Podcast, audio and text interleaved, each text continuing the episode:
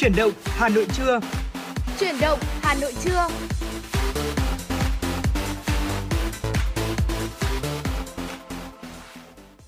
Quý vị và các bạn đang quay trở lại với Chuyển động Hà Nội và bây giờ là khung giờ trưa của chương trình. Thật là vui vì Trọng Khương và Bảo Trâm tiếp tục là những MC được đồng hành cùng với quý vị trong 120 phút của Chuyển động Hà Nội trưa nay vào một ngày cuối tuần, ngày Chủ nhật cũng được coi là đẹp trời như thế này. Và không biết là quý vị đang làm gì, chúng ta đang có những công việc riêng hoặc là chúng ta đang di chuyển trên đường thì cũng hãy có thể bật lên tần số 96 MHz để đồng hành cùng với chúng tôi đi qua những nội dung đáng chú ý, những thông tin thời sự và cả những nội dung mà chúng tôi đã chuẩn bị để chia sẻ với quý vị. Và đương nhiên rồi, không thể quên được những ca khúc thật hay chúng tôi sẽ lựa chọn phát tặng cho quý vị trong suốt chương trình. Vâng, có thể nói rằng là ngày hôm nay là một ngày với cá nhân Bảo Trâm là cực kỳ đẹp trời, bởi vì chúng ta vừa có một tuần ẩm ướt rồi là phải đối phó với mùa nồm. Hiện tại thì ngày Chủ nhật hôm nay ngoài đường phố cũng rất là khô ráo, lại còn có một chút nắng nhẹ nữa, rất thích hợp để cho gia đình chúng ta đi ra bên ngoài dã ngoại, picnic này, có những hoạt động riêng như là đi công viên hoặc là đi nhà sách với các bạn nhỏ chẳng hạn. Và bên cạnh những hoạt động cùng với gia đình, người thân, bạn bè của mình thì quý vị cũng đừng quên là hãy giữ sóng và tương tác với chúng tôi. Có hotline của chương trình 024 3773 6688. Quý vị cũng có thể tương tác qua trang fanpage của chúng tôi FM96 Thời sự Hà Nội. Quý vị các bạn có vấn đề quan tâm cần chia sẻ hoặc có mong muốn được tặng bạn bè người thân một tác phẩm âm nhạc yêu thích, một lời nhắn yêu thương thì cũng hãy nhớ tương tác với chúng tôi nhé. Hotline 024 3773 6688. Và ngay bây giờ chúng tôi muốn mời quý vị thưởng thức giai điệu âm nhạc đầu tiên của buổi trưa nay. Mời quý vị cùng đến với ca khúc có tựa đề Một Chút Gió Đầu Mùa, sáng tác Hà Vinh qua phần thể hiện của giọng ca Ngọc Tân. Sau ca khúc này chúng tôi sẽ quay trở lại ngay và đồng hành với quý vị ở những thông tin thời sự đáng chú ý. Đừng rời sóng nhé.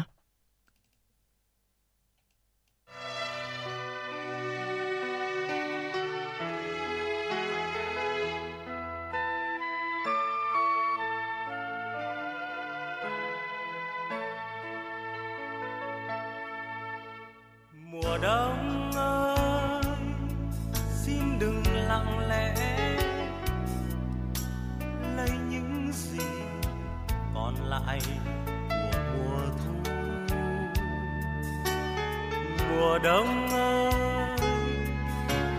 anh chỉ xin một chút gió đầu mùa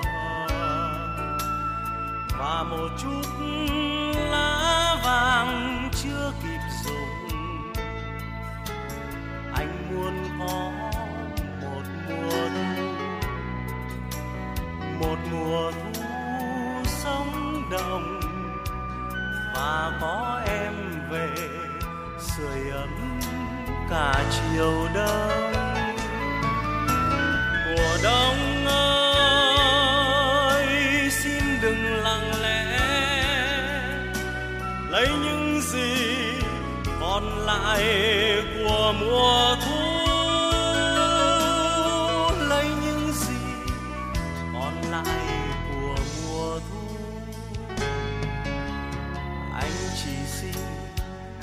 chút gió đầu mùa và một chút lá vàng chưa kịp dùng. Anh muốn có một mùa thu, một mùa thu sống đồng và có em về sưởi ấm cả chiều đông. Mùa đông ơi, xin đừng lặng lẽ lấy những gì còn lại của mùa thu, lấy những gì còn lại của mùa thu.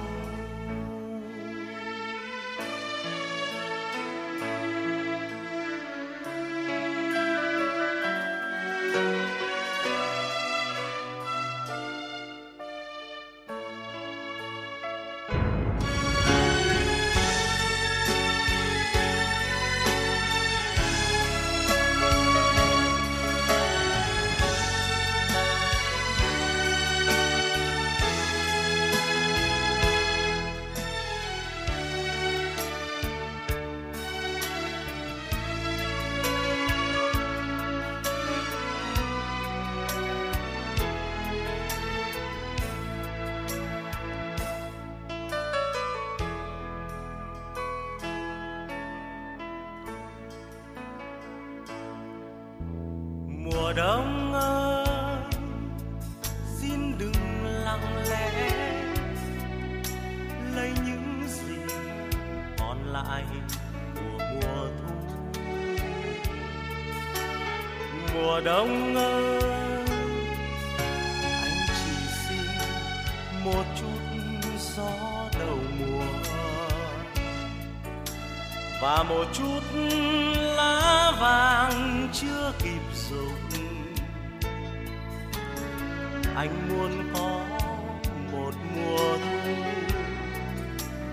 một mùa thu sống động, và có em về sưởi ấm cả chiều đông. Mùa đông ơi, xin đừng lặng lẽ lấy những gì còn lại của mùa thu, lấy những gì còn lại của mùa thu. Anh chỉ xin một chút gió đầu mùa và một chút lá vàng chưa kịp rụng. Anh muốn có một mùa thu, một mùa thu sống động, và có em về sưởi ấm cả chiều đông. Mùa đông ơi, xin đừng lặng lẽ lấy những gì còn lại của mùa thu, lấy những gì còn lại của mùa thu, lấy những gì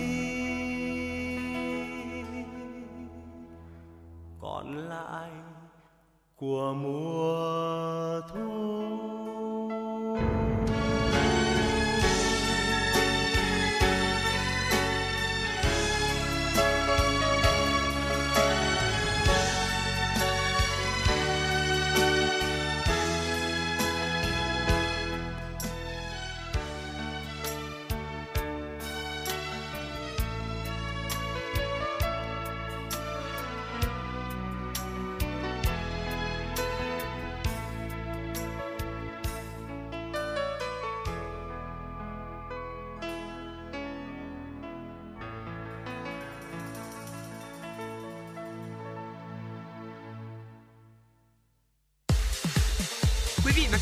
Trên chuyến bay mang số hiệu FM96, hãy thư giãn, chúng tôi sẽ cùng bạn trên mọi cung đường. Hãy giữ sóng và tương tác với chúng tôi theo số điện thoại 024 3773 6688. Quý vị và các bạn thân mến, quý vị và các bạn vừa cùng chúng tôi lắng nghe những giai điệu thật là ngọt ngào của ca khúc Một Chút Gió Đầu Mùa, sáng tác nhạc sĩ Hà Vinh qua phần thể hiện của giọng ca Ngọc Tân. Ngay bây giờ quay trở lại với Chuyển động Hà Nội trưa, hãy dành thời gian lắng nghe một số thông tin thời sự đáng chú ý sau đây. Thưa quý vị, chiều qua, trong chương trình công tác tại Thành phố Hồ Chí Minh, Thủ tướng Phạm Minh Chính đi thị sát, kiểm tra một số dự án công trình trọng điểm trên địa bàn thành phố, khảo sát nút giao thông An Phú, thành phố Thủ Đức, Thành phố Hồ Chí Minh. Sau khi nghe chủ đầu tư và các đơn vị báo cáo, Thủ tướng Phạm Minh Chính yêu cầu đầu tư công là một trong 3 động lực tăng trưởng. Do đó, nhiệm vụ của Ban Quản lý Dự án xây dựng các công trình giao thông Thành phố Hồ Chí Minh là rất lớn vì chiếm tới 60% tổng vốn đầu tư công của thành phố. Để đạt tỷ lệ giải ngân trên 95% năm nay là rất khó.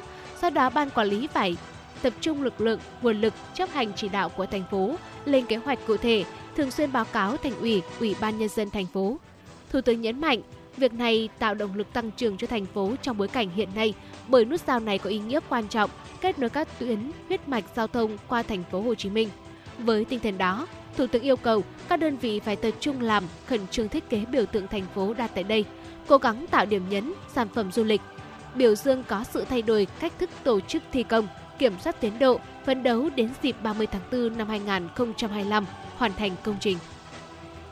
Chuyển sang một thông tin đáng chú ý, hiện nay các cơ quan đơn vị, nhà trường trong toàn quân đang tổ chức tổng kết 12 năm thực hiện chỉ thị số 124 của Thường vụ Quân ủy Trung ương về tăng cường lãnh đạo, chỉ đạo công tác giáo dục chính trị tại đơn vị trong giai đoạn mới, 10 năm thực hiện đề án đổi mới công tác giáo dục chính trị tại đơn vị trong giai đoạn mới. Qua tổng kết cho thấy các cơ quan đơn vị đã tăng cường kiểm tra uốn nắn, sửa sai kịp thời, phát huy tốt vai trò trách nhiệm của đội ngũ cán bộ các cấp trong tiến hành công tác giáo dục chính trị, qua đánh giá chất lượng cán bộ giáo dục chính trị được nâng lên. Đến nay, hầu hết các cơ quan đơn vị, nhà trường, cán bộ tham gia giảng dạy chính trị đã ứng dụng công nghệ thông tin và các hình thức bổ trợ khác vào biên soạn và thực hành giảng dạy chính trị. Thông qua các hội thi, đội ngũ cán bộ giảng dạy đã tích cực chủ động làm tốt công tác chuẩn bị ôn luyện và tham gia nội dung thi, nhận thức, nghiên cứu, soạn đề cương bài giảng, tổ chức tập luyện và thực hành đúng quy định trình tự, thủ tục với tinh thần đổi mới sáng tạo. Gắn liền công tác tổng kết, các cơ quan đơn vị, nhà trường toàn quân xác định tiếp tục tập trung thực hiện vào các nội dung, chú trọng đổi mới, đồng bộ chương trình, nội dung hình thức, phương pháp giảng dạy chính trị kết hợp giữa truyền thống và hiện đại, giảng giải, phân tích cụ thể, tiếp tục phát huy sáng kiến mô hình, cách làm hay, thường xuyên quan tâm, bảo đảm thiết chế văn hóa cơ sở và hệ thống cơ sở vật chất phục vụ công tác giảng dạy, nâng cao chất lượng giáo dục chính trị, góp phần xây dựng tổ chức đảng trong sạch vững mạnh, cơ quan đơn vị hoàn thành xuất sắc nhiệm vụ. Tổng Liên đoàn Lao động Việt Nam cho biết với chủ đề Kết nối công nhân, xây dựng tổ chức, trong tháng công nhân năm 2023, các cấp công đoàn trên toàn quốc sẽ tổ chức đồng loạt 5 hoạt động trọng tâm trọng điểm. Đó là chương trình Đối thoại tháng 5, bao gồm diễn đàn công nhân vì doanh nghiệp vì công nhân, hoạt động cảm ơn người lao động, tháng cao điểm phát triển đoàn viên, thành lập công đoàn cơ sở, giới thiệu đoàn viên công đoàn ưu tú cho Đảng xem xét, bồi dưỡng kết nạp. Tổ chức chương trình Mỗi công đoàn cơ sở, một lợi ích đoàn viên, hưởng ứng tháng hành động về an toàn vệ sinh lao động, gắn hoạt động tháng công nhân với tổ chức đại hội công đoàn các cấp, tổ chức chiến dịch truyền thông về 137 năm Ngày Quốc tế Lao động, mùng 1 tháng 5 năm 1886, mùng 1 tháng 5 năm 2023. Thông tin về một số điểm mới trong tháng công nhân năm 2023, ông Ngọ Duy Hiểu cho biết, khác với tháng công nhân mọi năm, năm nay sẽ không có cuộc đối thoại giữa Thủ tướng Chính phủ với công nhân lao động, mà Thủ tướng sẽ gặp gỡ đối thoại với các đại biểu là cán bộ công đoàn, công nhân viên chức lao động tại Đại hội 13 Công đoàn Việt Nam, dự kiến tổ chức vào tháng 12 năm 2023. Ngoài ra, Tổng Liên đoàn Lao động Việt Nam đã chỉ đạo Liên đoàn Lao động các tỉnh, thành phố triển khai tổ chức chương trình tiếp xúc cử tri chuyên đề giữa các đại biểu Quốc hội tại địa phương với cử tri là đoàn viên, người lao động. Qua đó, các đại biểu Quốc hội sẽ có cơ hội gặp gỡ, lắng nghe tâm tư nguyện vọng của những người đang trực tiếp lao động sản xuất, kiến tạo ra những giá trị cho xã hội, từ đó có thể truyền tải tâm tư nguyện vọng của giai cấp công nhân, lao động trên diễn đàn Quốc hội. Chuyển sang một thông tin đáng chú ý. Thưa quý vị, ông Nguyễn Trọng Đông, Phó Chủ tịch Ủy ban Nhân dân thành phố Hà Nội đã ký văn bản gửi Ủy ban Nhân dân quận Bắc Từ Liêm và các sở ngành liên quan về tiến độ thực hiện dự án xây dựng hạ tầng kỹ thuật khu đất dịch vụ tại Âu Đất, dịch vụ 07, dịch vụ 10 thuộc địa bàn phường Tây Tựu. Hai khu đất này được quận Bắc Từ Liêm đề xuất Hà Nội cho phép sử dụng để giao đất dịch vụ bổ sung cho 130 hộ gia đình bị thu hồi trên 130% diện tích đất nông nghiệp thực hiện dự án xây dựng đề pô tuyến đường sắt đô thị thí điểm thành phố Hà Nội, đoạn Nhổn, ga Hà Nội. Ông Nguyễn Trọng Đông chỉ đạo Ủy ban Nhân dân quận Bắc Từ Liêm có trách nhiệm khẩn trương làm việc với Sở Tài nguyên và Môi trường, cung cấp hồ sơ liên quan theo yêu cầu và thống nhất việc sử dụng hai ô đất, dịch vụ 07 và dịch vụ 10, báo cáo Ủy ban Nhân dân thành phố Hà Nội chấp thuận để giao đất dịch vụ phù hợp với quy định.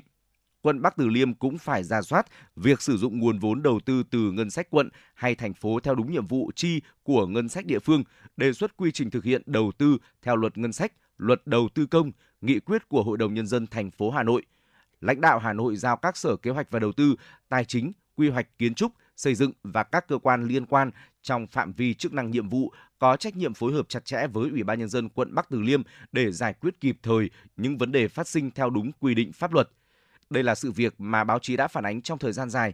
Tới nay, 130 hộ dân ở phường Tây Tựu và Minh Khai, quận Bắc Từ Liêm vẫn rất sốt ruột vì chưa rõ khi nào quyền lợi chính đáng của họ mới được giải quyết dứt điểm, chấm dứt 16 năm khiếu kiện. Dự án đầu tư xây dựng tuyến đường sắt thí điểm thành phố Hà Nội, đoạn Nhổn, Hà Nội tuyến số 3 được Ủy ban Nhân dân thành phố Hà Nội phê duyệt năm 2009 đi qua địa bàn các quận Cầu Giấy, Ba Đình, Đống Đa, Hoàn Kiếm và huyện Từ Liêm, nay là quận Bắc Từ Liêm và quận Nam Từ Liêm. Chủ đầu tư dự án là Ban dự án đường sắt đô thị Hà Nội. Dự án có tổng mức đầu tư 783 triệu euro vốn vay ODA, ngân sách trung ương hỗ trợ và ngân sách địa phương. Dự án được thực hiện theo khung chính sách bồi thường, hỗ trợ và tái định cư đã thống nhất giữa thành phố Hà Nội và ADB. Quá trình thực hiện có xem xét vận dụng một số chính sách đặc thù của Hà Nội theo hướng có lợi cho người bị thu hồi đất, cao hơn mức quy định trong khung chính sách. Trong đó, dự án đề pô tuyến đường sắt Nhổn ga Hà Nội nằm trên địa bàn phường Tây Tựu và phường Minh Khai, quận Bắc Từ Liêm. Việc giải quyết chế độ chính sách cho những hộ gia đình bị thu hồi trên 130% diện tích đất nông nghiệp để làm khu đề pô có nhiều bất hợp lý, thiếu minh bạch đã khiến 130 hộ dân khiếu kiện suốt 16 năm qua. Thưa quý vị và quý vị vừa được lắng nghe phần tiền tin mở đầu cho Chuyển Động Hà Nội trưa nay. Tiếp nối chương trình, chúng ta sẽ cùng nhau đến với một tiểu mục của chương trình. Chúng tôi mời quý vị cùng đến với tiểu mục Thông điệp cuộc sống. Ngày hôm nay thì trong Thông điệp cuộc sống, chúng tôi muốn chia sẻ đến với quý vị 10 cách ăn nói mà người càng khôn càng phải học hỏi. Thưa quý vị, người xưa có câu là khéo ăn nói sẽ có được thiên hạ. Không phải ngẫu nhiên mà những người có tài ăn nói thường gặp thuận lợi hơn trong công việc và cuộc sống. Người biết ăn nói sẽ biết làm cách nào cho người nghe hiểu được ý của mình, nghe theo mình và tránh những xích mích không đáng có. Người biết ăn nói cũng biết đâu là thời điểm tốt nhất để trao đổi, và với từng đối tượng sẽ có cách giao tiếp cũng khác nhau. Ngược lại thì người thiếu tinh tế trong lời ăn tiếng nói thường gặp trở ngại khi giao tiếp, từ đó hay gặp thất bại hơn. Câu hỏi đặt ra ở đây là làm thế nào để nói năng trôi chảy, làm thế nào để câu nói của mình đi vào lòng người, tạo ấn tượng tốt với đối phương. Sau đây là một số bí kíp giúp quý vị và các bạn trở thành bậc thầy giao tiếp, khiến cho mọi người cảm thấy thoải mái và vui vẻ khi có bạn bên cạnh. Hãy cùng lắng nghe và suy ngẫm quý vị nhé. Thưa quý vị, đầu tiên đó là không làm người khác cảm thấy khó chịu ở nơi công cộng. Có một câu nói rằng người mạnh mẽ thật sự nhìn ai cũng thấy thuận mắt. Trong những mối quan hệ của cuộc sống, nếu như bạn gặp phải một người làm bạn cảm thấy khó chịu, bạn cũng không nên trút tất cả sự bực tức của mình lên người ta ở chốn công cộng. Đôi khi, chỉ với một câu buột miệng, bạn có thể khiến cho người khác cảm thấy bị mất mặt. Điều này không những chẳng đem đến cho bạn lợi lộc gì, mà còn tiềm ẩn những hiểm họa có lường trong tương lai.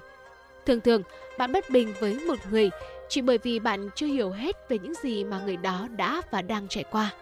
Khi bạn chưa nhìn thấu trái tim của một người, bạn lấy quyền gì để tùy tiện phán xét về lời ăn tiếng nói và cuộc sống của người đó? Nếu bạn thấy người đó có những hành động và lời nói không đúng, thay vì bêu xếu họ trước bản dân thiên hạ, sẽ tốt hơn nếu bạn chọn một không gian riêng tư, sử dụng những lời nói thật nhẹ nhàng tình cảm, không còn trong thế phòng bị để tránh bẽ mặt trước mọi người. Họ sẽ sẵn sàng nhìn nhận và lắng nghe những góp ý của bạn. Thứ hai đó là đừng chỉ khen chung chung, hãy tìm những điểm đặc biệt của một người để tán dương. Đừng dùng những câu nói sáo rỗng theo kiểu bạn xinh thật đấy, bạn tốt bụng quá, bạn giỏi quá hay bạn thật lễ phép. Thay vì cứ qua loa khen đại người khác những câu kiểu như vậy thì bạn nên tập trung để ý vào những chi tiết đặc biệt của một người để tán dương. Lúc đó thì bạn sẽ khiến cho người đó ấn tượng và tự nguyện trao cho bạn những tình cảm trìu mến, chân thành. Ví dụ khi khen ngợi năng lực của đồng nghiệp, thay vì một câu khen ngợi đơn thuần là họ làm rất tốt, hãy đi sâu vào chi tiết hơn. Bài trình bày của bạn rất ấn tượng, nội dung được sắp xếp logic rõ ràng, dễ theo dõi. Chắc hẳn bạn đã bỏ rất nhiều công sức để có thể hoàn thiện được bản đề xuất này. Lần tới thì nếu mà cần làm bản đề xuất nào, chắc phải nhờ bạn giúp đỡ mình rồi. Lời khen bạn đưa ra như vậy càng cụ thể, càng chi tiết, càng có khả năng giúp cho người được nhận lời khen thấy vui vẻ, hạnh phúc và sẵn sàng giúp đỡ mỗi khi bạn cần. Đừng vội vàng phủ nhận khi bị người khác phê bình chỉ trích. Thức đằng giã tật, sự thật thì mất lòng, người dám phê bình bạn đa phần là những người thân, bạn bè hoặc cấp trên, những người có quan hệ tốt với bạn. Đừng vội vàng phủ nhận những lời phê bình. Trước khi cảm thấy xấu hổ hay là phẫn nộ, bạn cần bình tĩnh, xem xét kỹ vấn đề mà đối phương nói. Hãy kìm cơn giận của mình xuống, sau đó suy ngẫm xem liệu bản thân chúng ta có thực sự mắc phải những khuyết điểm như thế không? Người đang chỉ trích bạn, mục đích của họ là gì? Liệu họ chỉ đơn giản muốn công kích bạn hay họ thật lòng muốn bạn trở nên tốt hơn? Lần sau, nếu bị phê bình chỉ trích, hãy cho bản thân thời gian để kiểm soát cảm xúc trước khi đưa ra bất cứ kết luận nào, bạn nhé! Điều thứ tư mà chúng tôi muốn chia sẻ đó là đừng bàn chuyện công việc trong lúc người khác đang nghỉ ngơi. Không ai mong muốn đầu óc mình phải bận tâm về công việc khi mà đã tan làm. Vì vậy, nếu như không có chuyện gì thực sự cần thiết, đừng làm phiền người khác khi họ đang tận hưởng thời gian rảnh rỗi ít ỏi trong ngày của mình. Và đừng nói những điều mà bản thân không chắc chắn. Nếu bản thân không chắc chắn về điều gì, thà im lặng không nói, còn hơn là mở miệng phát ngôn lung tung. Những từ ngữ mang nghĩa mơ hồ, phỏng đoán theo kiểu có thể, có lẽ, đại khái, không chắc, nghe nói sẽ có lúc vô tình làm tổn thương đối phương đến mức phá hoại hoàn toàn mối quan hệ của bạn và người đó đấy. Đừng vội vã chen ngang, hay lắng nghe nghiêm túc khi người khác nói. Nhu cầu thể hiện quan điểm cá nhân của mỗi người là vô cùng mãnh liệt. Trong lúc giao tiếp với người khác, chúng ta bên ngoài thì tỏ ra đang lắng nghe họ nói, nhưng thật ra trong lòng đang nghĩ đến một điều khác. Chúng ta chỉ mong họ kết thúc bài diễn thuyết của mình thật nhanh để mình được thể hiện ý kiến quan điểm của bản thân. Một vài người kìm nén được cái mong muốn này. Lắng nghe xem đối phương nói gì. Nhưng trò trêu thay, cuối cùng vì quá tập trung vào việc kìm nén mà họ đã không thể lắng nghe người đối diện một cách nghiêm túc nhất. Một vài người khác thì không đủ bình tĩnh. Trong khi đối phương đang trình bày thì kiểu gì cũng phải chen thêm vài ba câu, càng hết sức để cắt lời của đối phương. Còn người mất 3 năm để học nói nhưng lại mất cả đời để im lặng. Đa phần chúng ta lắng nghe quá ít, trong khi đó lại nói quá nhiều. Lắng nghe người khác nói chuyện một cách nghiêm túc, đó là sự tôn trọng tối thiểu, đồng thời cũng là sự rèn luyện đạo đức cơ bản nhất của con người. Thưa quý vị, tiếp theo là đừng quá để bụng những gì mà người khác nói với bạn trong lúc cãi nhau. Nảy sinh mâu thuẫn là điều khó tránh khỏi trong mối quan hệ giữa người với người, cho dù là người thân hay bạn bè, thì chúng thậm chí là cả đồng nghiệp nữa. Chắc chắn sẽ có những lúc mà nảy sinh xung đột, xảy ra cãi vã với họ. Cho dù lúc ấy đối phương có nặng lời thế nào thì bạn cũng đừng quá để bụng. Khi người ta mắng bạn, đừng nói gì cả. Thay vào đó hãy mỉm cười. Đây là cách để bạn hóa giải thành công bí kíp tức giận trong lòng họ đấy. Khi người ta chê bai khuyết điểm của bạn trong lúc nóng giận, hãy bình thản lắng nghe và sau đó quên đi tất cả. Việc của mình nên làm thế nào, tin rằng là tự bản thân bạn đã có cách sắp xếp. Tuyệt đối đừng dễ dàng tiếp nhận những phê bình, chỉ trích vô cớ của đối phương. Càng không nên lớn tiếng gay gắt phản đối, phủ nhận những phê bình, chỉ trích đó. Sự lựa chọn thông minh nhất trong tình huống này là đợi đến lúc tâm lý và cảm xúc của đối phương ổn định. Bạn sẽ tìm người đó để nói chuyện và tìm ra cách giải quyết vấn đề. Chỉ có hiểu và biết chấp nhận bản thân, bạn mới có thể hiểu và biết chấp nhận người khác. Cũng đừng nói những chuyện lo lắng mệt mỏi của bản thân cho người khác. Ngay cả khi đó là người thân thiết và gần gũi với bạn nhất, họ cũng chẳng thích phải liên tục nghe bạn cảm giảm về những mỏi mệt mà bạn đang phải chịu đựng. Ta đều là người trưởng thành, phải học cách sống chung và tự hóa giải những âu lo, phiền não của cuộc sống. Bạn không nên đem tâm trạng tiêu cực của mình đi rêu rao khắp nơi. Tất nhiên đôi lúc chúng ta vẫn có thể tâm sự với bạn bè hoặc người thân về những phiền não, nhưng khi ấy hãy nói sao cho đơn giản nhẹ nhàng nhất. Việc bạn kể lể cặn kẽ, lầm lì bịa đặt chỉ khiến người ta cảm thấy lãng phí thời gian của mình khi tiếp xúc với bạn mà thôi. Và hãy nhớ rằng cũng đừng can thiệp vào lựa chọn của người khác mà hãy đưa ra lời khuyên. Khi bạn bè tìm đến bạn để xin lời khuyên và sự tư vấn, bạn chỉ cần nói ra những suy nghĩ và cách làm của mình là đủ. Không cần phải công kích hay là phủ nhận quan điểm của đối phương. Nếu bạn khăng khăng, đối phương là sai, trong khi lời tư vấn của bạn khiến cho đối phương thất bại ê chề trong việc giải quyết vấn đề của mình, bạn sẽ không thể nào gánh chịu được hết hậu quả. Hãy im lặng mỉm cười khi bản thân không biết nên nói gì. Chúng ta thà không nói gì chứ không nên phát ngôn bừa bãi. Nếu như bản thân không biết, cách phản ứng khôn ngoan nhất chính là im lặng và mỉm cười. Một nụ cười tự tin có thể giải quyết tất cả những tình huống khó xử mà bạn phải đối mặt trong giao tiếp xã hội. Và quý vị thính giả thân mến, đó là những chia sẻ ngày hôm nay của chúng tôi trong thông điệp cuộc sống, những chia sẻ về việc là cách ăn nói ra sao mà cả những người càng khôn ngoan thì họ càng phải học hỏi. Hy vọng rằng những chia sẻ vừa rồi cũng đã góp phần giúp cho quý vị có những thông tin thật là hữu ích. Hãy cùng chia sẻ đến với chúng tôi những nội dung mà quý vị quan tâm và những quan điểm của quý vị nữa. Chúng tôi sẽ là cầu nối giúp quý vị truyền tải đi những thông điệp yêu thương đến người thân, bạn bè của mình và lan tỏa nhiều hơn những thông điệp tích cực đến với quý vị thính giả đang nghe chương trình. Còn ngay bây giờ thì xin mời quý vị quay trở lại với không gian âm nhạc, cùng chúng tôi đến với giọng ca Tùng Dương với một sáng tác của nhạc sĩ Đoàn Chuẩn, ca khúc có tựa đề Gửi Người Em Gái.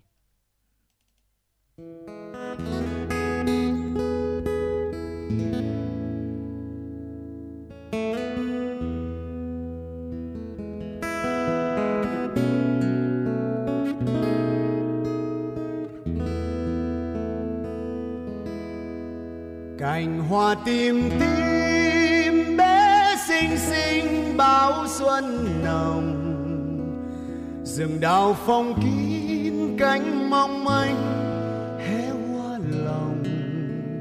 Hà Nội chờ đón Tết, hoa chen người đi liễu dù mà chi. Đêm tân xuân hồ gươm như say mê, chuông reo ngân ngọc sơn sao uy nghi. Ngàn phía đến lễ đền, chạnh lòng tôi nhớ tới người em.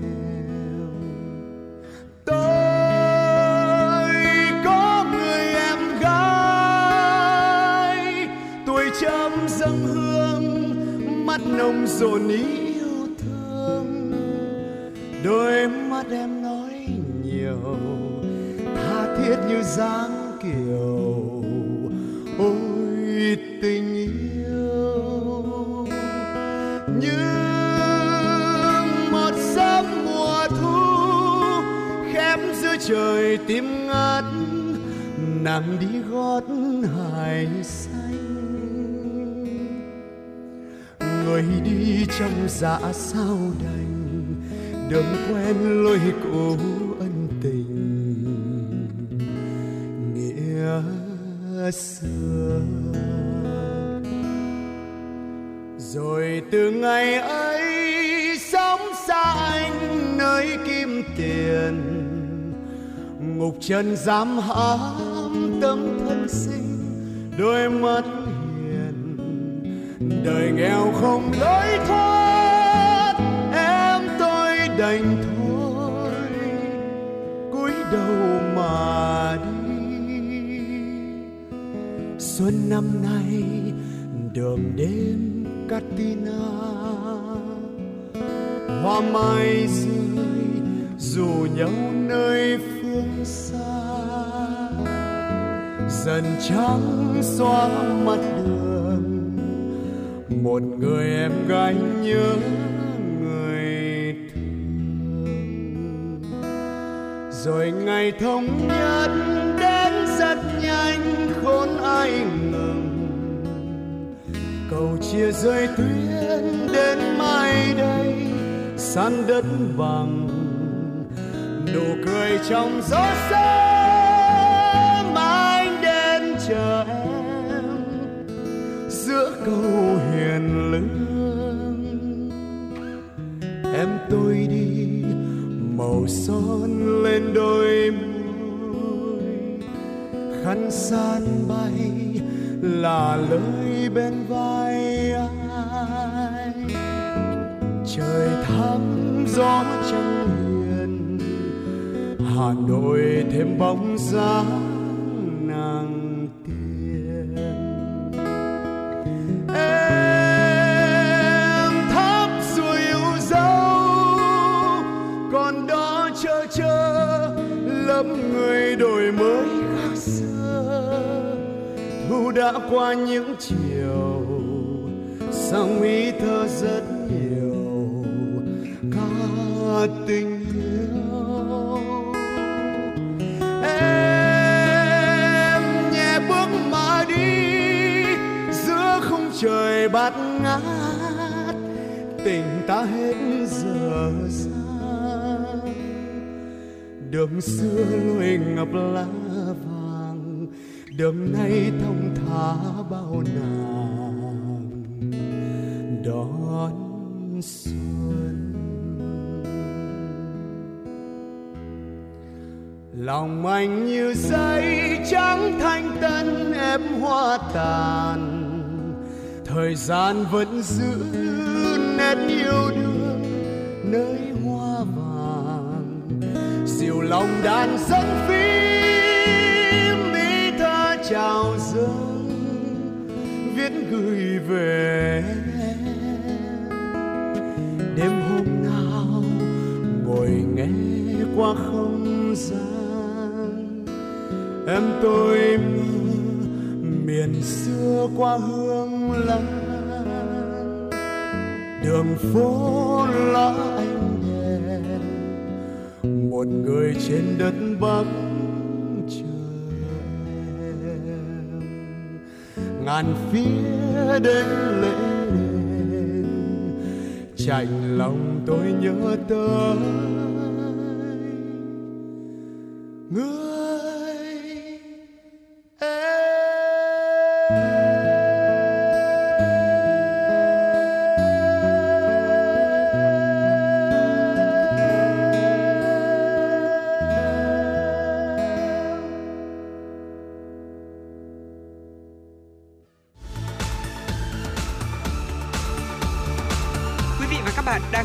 Kênh FM 96 MHz của Đài Phát thanh Truyền hình Hà Nội. Hãy giữ sóng và tương tác với chúng tôi theo số điện thoại 024 3773 6688. FM 96 đồng hành trên mọi nẻo đường.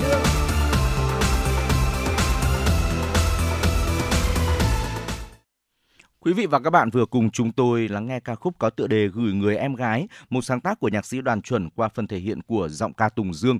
Còn ngay bây giờ quay trở lại với Chuyển động Hà Nội trưa, hãy dành thời gian tiếp tục đến với một số những thông tin thời sự đáng chú ý sau đây. Thưa quý vị, Bộ Quốc phòng Hàn Quốc hôm qua tuyên bố nước này cùng Mỹ và Nhật Bản đã thống nhất thường xuyên tổ chức các cuộc tập trận phòng thủ tên lửa và chống tàu ngầm. Thỏa thuận trên đã được thông qua trong phiên họp của đối thoại quốc phòng ba bên tại Washington, Mỹ, trong bối cảnh căng thẳng lại gia tăng liên quan đến các vụ thử tên lửa của Triều Tiên, mà gần nhất là vụ thử tên lửa đạn đạo xuyên lục địa H164-18 sử dụng nhiên liệu rắn. Đại diện ba nước nêu rõ, thỏa thuận này nhằm đề phòng những nguy cơ an ninh đang gia tăng trên bán đảo Triều Tiên. Ba nước cũng tham vấn về cách thức nối lại các chương trình huấn luyện ba bên, trong đó có các chương trình về ngăn chặn và chống cướp biển. Theo dự báo của IMF, khu vực sử dụng đồng tiền chung châu Âu, Eurozone, sẽ đạt mức tăng trưởng 0,8% trong năm nay, dù Đức được cho là sẽ chứng kiến một cuộc suy thoái nhẹ. Giám đốc bộ phận châu Âu của Quỹ tiền tệ quốc tế IMF, Alfred Kammer vừa cho biết, kinh tế châu Âu sẽ chứng kiến sự sụt giảm mạnh trong năm nay, nhưng hầu hết các quốc gia sẽ tránh được suy thoái. Theo dự báo của IMF được công bố hồi đầu tuần này, khu vực Eurozone sẽ đạt mức tăng trưởng 0,8% trong năm nay, dù Đức được cho là sẽ chứng kiến một cuộc suy thoái nhẹ. Ông Kramer cho biết IMF đã điều chỉnh dự báo kinh tế Eurozone tăng so với dự báo đưa ra hồi tháng 1 năm nay nhờ mùa đông ấm áp hơn và hành động chính sách quyết đoán của các nhà hoạch định chính sách. Ông cũng hy vọng dự báo tăng trưởng kinh tế Eurozone sẽ trở thành hiện thực vào cuối năm nay trước khi tăng tốc hơn nữa trong năm sau. Theo quan chức trên, chắc chắn có nguy cơ suy thoái ở một số quốc gia, nhưng có thể ở mức độ nhẹ hơn các dự báo đưa ra trước đó. Đức là quốc gia duy nhất trong Eurozone mà IMF dự báo sẽ bước vào suy thoái trong năm nay. Chưa đầy 2 tuần sau khi gia nhập Tổ chức Hiệp ước Bắc Đại Tây Dương NATO, Phần Lan đã xây dựng đoạn hàng rào đầu tiên trên biên giới với Nga. Hàng rào có thể kéo dài khoảng 200 km. Hàng rào được làm bằng lưới thép cao 3 m, trên cùng là dây thép gai. Chi phí ước tính khoảng 417 triệu đô la Mỹ, dự kiến hoàn thành vào cuối năm 2026. Theo lực lượng biên phòng Phần Lan, năm 2022, nước này chỉ phát hiện 30 vụ vượt biên trái phép, trong khi lực lượng biên phòng Nga ngăn chặn khoảng 800 trường hợp đi vào Phần Lan. Giới chức Phần Lan đã thông báo với Nga về kế hoạch xây dựng rào này từ cuối năm ngoái. Theo Tổ chức Lương thực và Nông nghiệp của Liên Hợp Quốc, FAO, việc thu hẹp khoảng cách giới trong lĩnh vực sản xuất nông nghiệp bao gồm lương thực có thể mang lại gần 1.000 tỷ đô la Mỹ cho nền kinh tế toàn cầu. Môi trường làm việc bình đẳng hơn trong lĩnh vực nông nghiệp và thực phẩm còn giúp hàng triệu người thoát cảnh mất an ninh lương thực. Theo báo cáo mới được FAO công bố, hơn 1/3 lực lượng lao động nữ trên thế giới đang làm việc trong lĩnh vực nông nghiệp, từ các quy trình sản xuất thực phẩm cũng như các sản phẩm nông nghiệp phi thực phẩm cho đến các hoạt động lưu trữ, vận chuyển, chế biến và phân phối thực phẩm.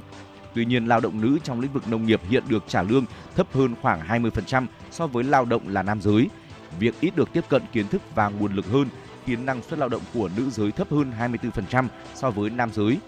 FAO chỉ rõ thực trạng phổ biến ở nhiều quốc gia thì phụ nữ chỉ được giữ vai trò bên lề trong hệ thống sản xuất nông nghiệp. Lao động nữ phải làm việc trong các điều kiện khó khăn hơn nam giới và đa phần chỉ được giao những công việc tạm thời, bán thời gian, không chính thức hoặc đòi hỏi tay nghề thấp. Quý vị vừa lắng nghe những điểm tin quốc tế được thực hiện bởi biên tập viên Kim Dung. Ở tiếp nối chương trình, chúng tôi xin mời quý vị sẽ cùng quay trở lại với không gian âm nhạc. Ngay bây giờ thì chúng tôi xin mời quý vị hãy cùng đến với giọng ca Vũ Thắng Lợi và nghệ sĩ ưu tú Mai Hoa với ca khúc có tựa đề Đất và Người, một sáng tác của nhạc sĩ Trọng Đài. Sau ca khúc này, chúng tôi sẽ quay trở lại và đồng hành với quý vị trong tiểu mục Ngược dòng lịch sử và tìm hiểu về một nhân vật lịch sử nổi bật của đất Thăng Long, Hà Nội chúng ta. Quý vị đừng rời sóng, chúng tôi sẽ quay trở lại ngay sau ca khúc này.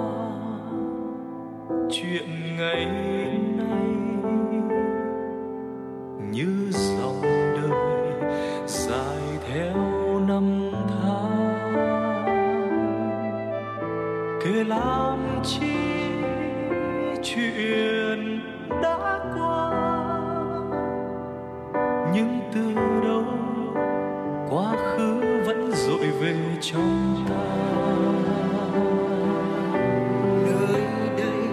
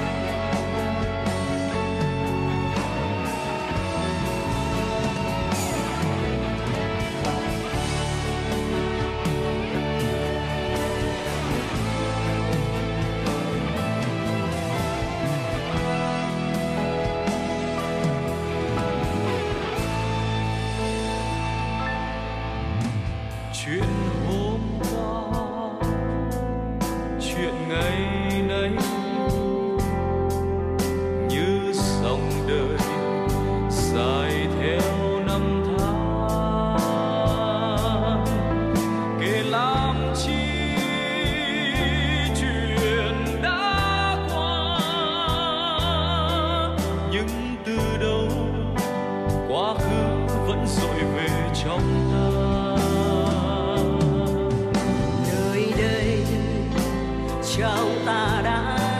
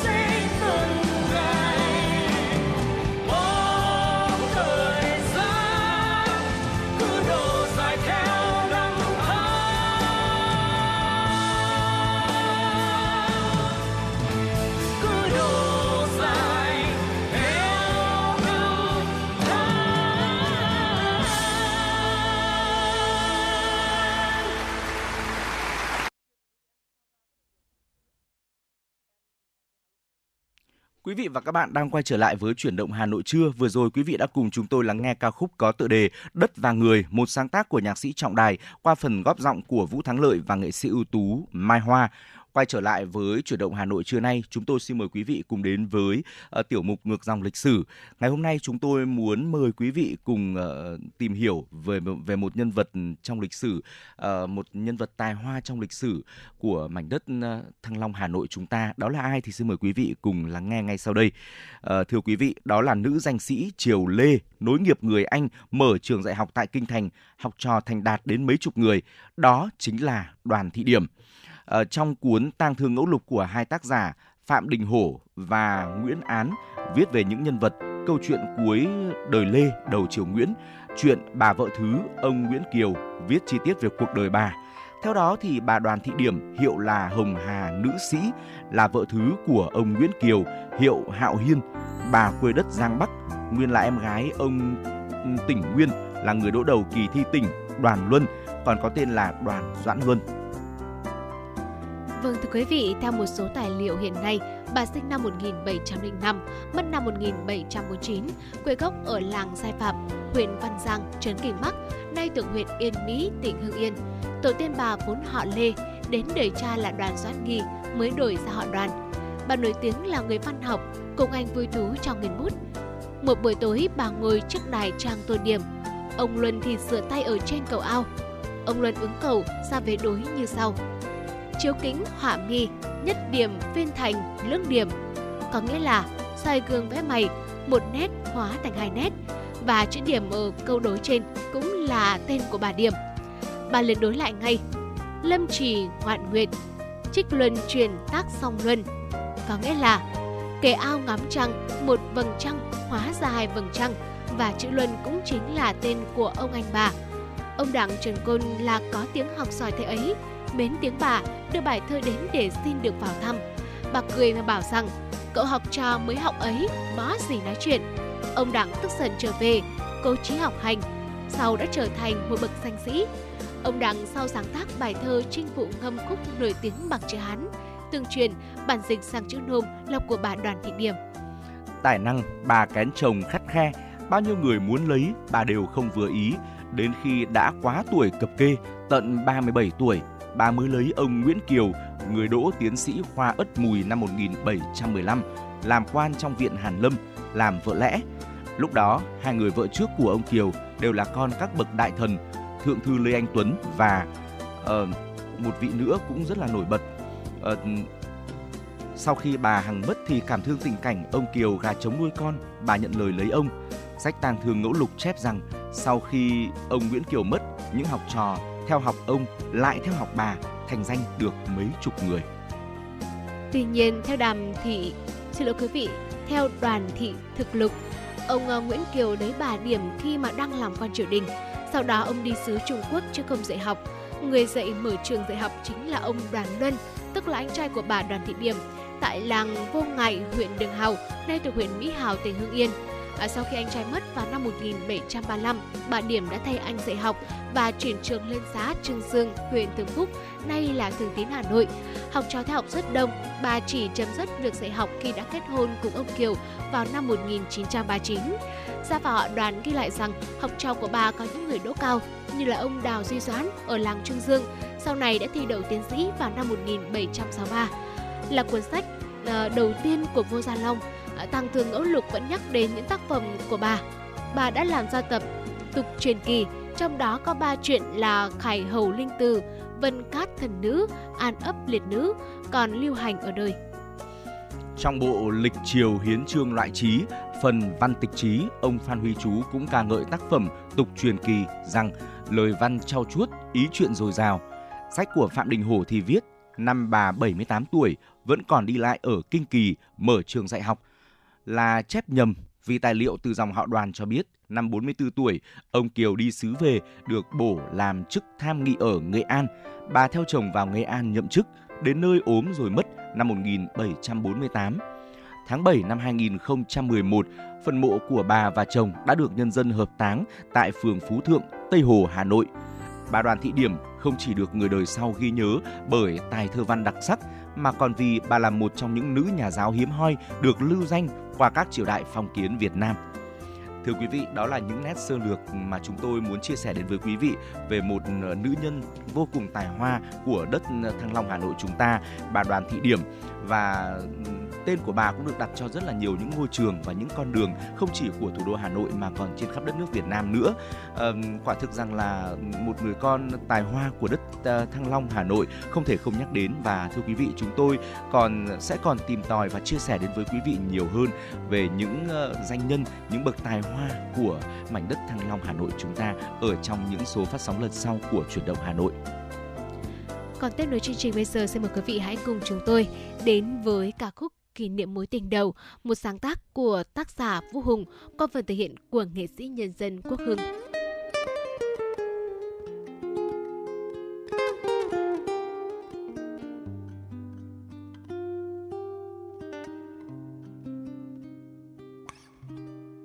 Kỷ niệm về em, cô gái Trường Sơn. Kỷ niệm về em, cô gái Giao Liên. Ngày chiến tranh, em như cánh chim rừng Trường Sơn, em như đóa hoa rừng Trường Sơn, cho anh trao môi tình đầu. Dọc đường chiến tranh anh không gặp lại em, cô gái Giao Liên có hai bím tóc dài làm duyên để lại nhớ thương suốt cuộc đời anh khi anh mang mối tình ngày ấy.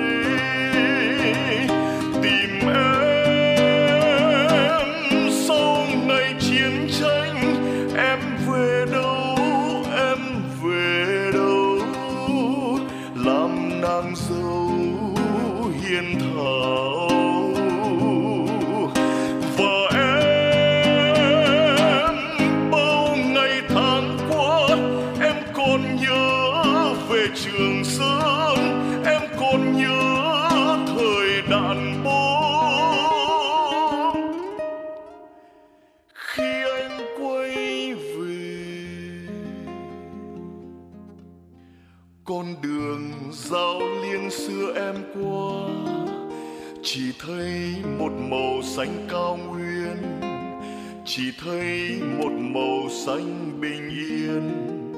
Lay cơn gió chiều tràn qua tim anh khi anh đừng nhìn, lắng nghe tiếng lòng mình xôn xao.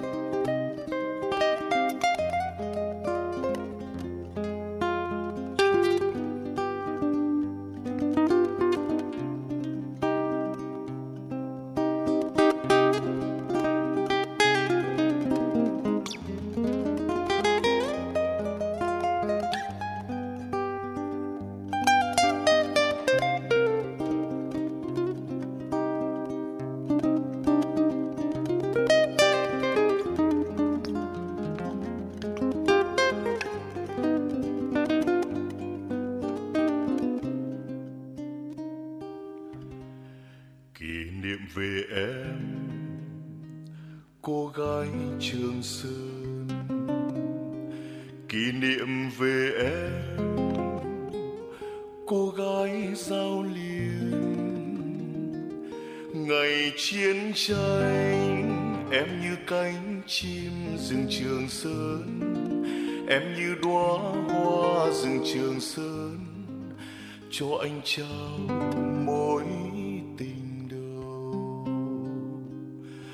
Dọc đường chiến tranh anh không gặp lại em, cô gái Giao Liên có hai bím tóc dài làm duyên để lại nhớ thương suốt cuộc đời anh anh mang mối tình ngày ấy,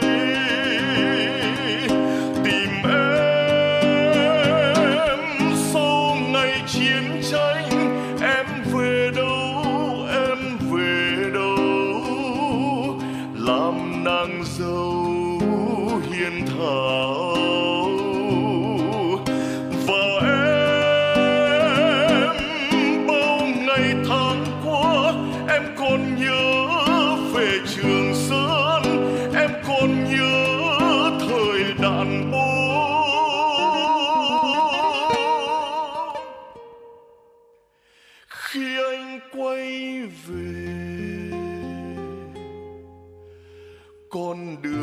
Giao liên xưa em qua, chỉ thấy một màu xanh cao nguyên, chỉ thấy một màu xanh bình yên.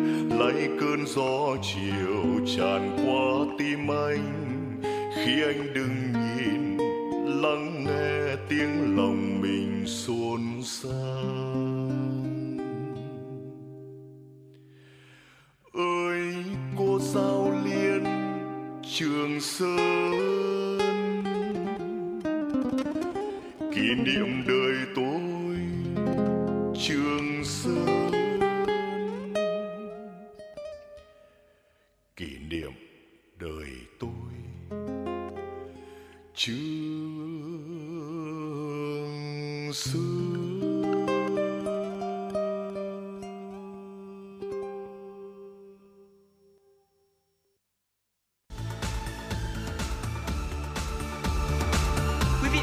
Đang theo dõi kênh FM 96 MHz của Đài Phát thanh Truyền hình Hà Nội. Hãy giữ sóng và tương tác với chúng tôi theo số điện thoại 024 3773 6688. FM 96 đồng hành trên mọi nẻo đường. Quý vị và các bạn đang quay trở lại với Chuyển động Hà Nội trưa. Trong phần thời lượng tiếp theo của chương trình, hãy dành thời gian lắng nghe một số thông tin thời sự đáng chú ý sau đây. Chủ tịch Ủy ban nhân dân thành phố Hà Nội Trần Sĩ Thanh vừa ký ban hành quyết định số 2095 thành lập tổ rà soát, hệ thống hóa văn bản quy phạm pháp luật của thành phố Hà Nội kỳ 2019-2023, tổ rà soát, hệ thống hóa văn bản quy phạm pháp luật của thành phố Hà Nội kỳ 2019-2023 gồm 47 thành viên do Giám đốc Sở Tư pháp Ngô Anh Tuấn làm tổ trưởng. Tổ công tác thực hiện nhiệm vụ theo kế hoạch số 46 của Ủy ban nhân dân thành phố Hà Nội ban hành về thực hiện hệ thống hóa văn bản quy phạm pháp luật trên địa bàn thành phố Hà Nội kỳ 2019-2023. Phạm vi hệ thống hóa văn bản là tất cả văn bản quy phạm pháp luật được ban hành trên địa bàn thành phố tính đến hết ngày 31 tháng 12 năm 2023. Qua rà soát xác định còn hiệu lực thi hành bao gồm các văn bản được ban hành nhưng đến hết ngày 31 tháng 12 năm 2023 chưa có hiệu lực, thuộc trách nhiệm rà soát, hệ thống hóa của Ủy ban nhân dân các cấp và các cơ quan theo quy định. Sau khi thực hiện rà soát, tổ công tác công bố kết quả và báo cáo kết quả hệ thống hóa văn bản kỳ 2019-2023 trước ngày 10 tháng 3 năm 2024. Chậm nhất ngày 20 tháng 3 năm 2024, báo cáo Bộ Tư pháp và Thủ tướng Chính phủ. Thưa quý vị, để đảm bảo việc đi lại thuận lợi cho người dân trên địa bàn thủ đô trong dịp nghỉ lễ Giỗ Tổ Hùng Vương 30 tháng 4 và mùng 1 tháng 5, Thanh tra Sở Giao thông Vận tải Hà Nội bố trí lực lượng phối hợp, phân luồng chống ùn tắc, đảm bảo trật tự an toàn giao thông, kết hợp kiểm tra xử lý vi phạm, giải quyết sự cố tại 57 vị trí, nhất là tại khu vực bến xe khách liên tỉnh, các tuyến đường trọng điểm, cửa ngõ ra vào thủ đô. Thanh tra Sở Giao thông Vận tải sẽ bố trí lực lượng tại 50 vị trí thường xuyên xảy ra ùn tắc giao thông vào giờ cao điểm, huy động 181 người trên một ca trực, đồng thời bố trí lực lượng xung quanh các bến xe khách liên tỉnh. Ngoài thời gian quy định, lãnh đạo các đơn vị đã chủ động nắm bắt tình hình giao thông trên địa bàn quản lý để kịp thời bố trí lực lượng, không để ùn tắc giao thông kéo dài. Thanh tra Sở Giao thông Vận tải Hà Nội cũng tập trung xử lý xe khách tuyến cố định chạy sai hành trình, dừng đỗ đón trả khách trái quy định, các tụ điểm bến cóc, xử lý xe hợp đồng vận chuyển hành khách hoạt động như tuyến cố định, tổ chức tụ điểm đón khách tập trung gây mất trật tự an toàn giao thông. Cục Hàng không Việt Nam chấp thuận cho phép thí điểm ứng dụng căn cước công dân gắn chip để xác thực hành khách làm thủ tục đi tàu bay tại Cảng hàng không quốc tế Nội Bài. Thời gian triển khai thí điểm ứng dụng căn cước công dân gắn chip và giải pháp xác thực hành khách làm thủ tục đi tàu bay nội địa tại sân bay Nội Bài dự kiến từ 17 tháng 4 đến 17 tháng 5, gồm một làn thí điểm tại khu C, tầng 2, nhà ga hành khách T1 và 2 quầy làm thủ tục thí điểm quầy A31, A32, nhà ga T1, hãng hàng không Bamboo Airways sẽ tham gia thí điểm đợt này. Trước đó, Cảng hàng không quốc tế Nội Bài đã có văn bản thông báo triển khai thí điểm ứng dụng căn cước công dân gắn chip và giải pháp xác thực hành khách làm thủ tục đi tàu bay nội địa tại cảng. Cục Hàng không Việt Nam đã có văn bản gửi Cảng hàng không quốc tế Nội Bài nhất trí với phương án đề xuất triển khai thí điểm ứng dụng căn cước công dân gắn chip và giải pháp xác thực hành khách làm thủ tục đi tàu bay tại cảng. Tuy nhiên, để triển khai hiệu quả, Cục yêu cầu Cảng hàng không quốc tế Nội Bài có phương án thí điểm cụ thể, nghiên cứu giải pháp tránh ùn tắc trong thời gian thí điểm và đề nghị các đơn vị liên quan phối hợp thường xuyên, kịp thời, đồng thời để sẵn sàng xử lý các tình huống phát sinh trong quá trình thử nghiệm. Cảng cần bố trí cán bộ, nhân viên có kinh nghiệm, hiểu biết công nghệ và nêu cao tinh thần trách nhiệm trong việc vận hành thí điểm. Cục Hàng không Việt Nam đã có văn bản yêu cầu các hãng hàng không xem xét tăng chuyến bay trên các đường bay từ Hà Nội, Thành phố Hồ Chí Minh đến các điểm nóng du lịch trong dịp nghỉ lễ Giỗ Tổ Hùng Vương và 30 tháng 4 mùng 1 tháng 5. Theo đó, nhằm tăng cường các giải pháp phục vụ tốt nhu cầu đi lại của nhân dân dịp Giỗ Tổ Hùng Vương và nghỉ lễ 30 tháng 4 mùng 1 tháng 5, Cục Hàng không Việt Nam yêu cầu các hãng hàng không xem xét tăng chuyến bay trên các đường bay từ Hà Nội, Thành phố Hồ Chí Minh đi các điểm có nhu cầu du lịch lớn như Phú Quốc, Tuy Hòa, Bình Định, Cam Ranh, Côn Đảo, đặc biệt trong các ngày 28 và 29 tháng 4, mùng 2 và mùng 3 tháng 5.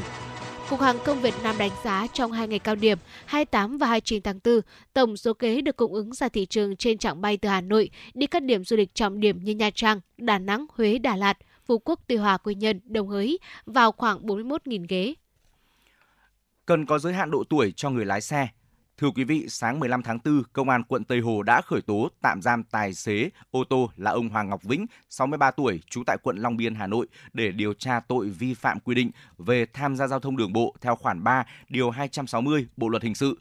Trước đó, khoảng 16 giờ ngày 5 tháng 4, ông Vĩnh lái xe ô tô chở vợ từ bệnh viện Tim cơ sở 2 trên đường Võ Chí Công đi về trung tâm thành phố. Đến ngã tư giao với đường Xuân La, ông Vĩnh lái xe vượt lên khỏi các phương tiện đang dừng chờ đèn đỏ. Cú vượt nhanh làm xe của ông Vĩnh tông vào hàng loạt xe máy. Tai nạn khiến 17 xe máy bị hư hỏng, 22 người bị thương. Ông Vĩnh khai đang di chuyển thì xe bất ngờ tăng tốc lên khoảng 60 km/h. Ông hoảng loạn, cố gắng đạp phanh nhưng không có tác dụng nên chuyển về số mo. Ông khai với cảnh sát, có thể sau đó tôi đã đạp nhầm giữa chân phanh và chân ga khiến xe lao như điên trong khoảng 40 giây. Cảnh sát không phát hiện ông Vĩnh có nồng độ cồn hay dấu hiệu sử dụng ma túy. Trước cảnh tượng của vụ tai nạn, nam tài xế đã bật khóc khi vừa mở cửa xe bước ra.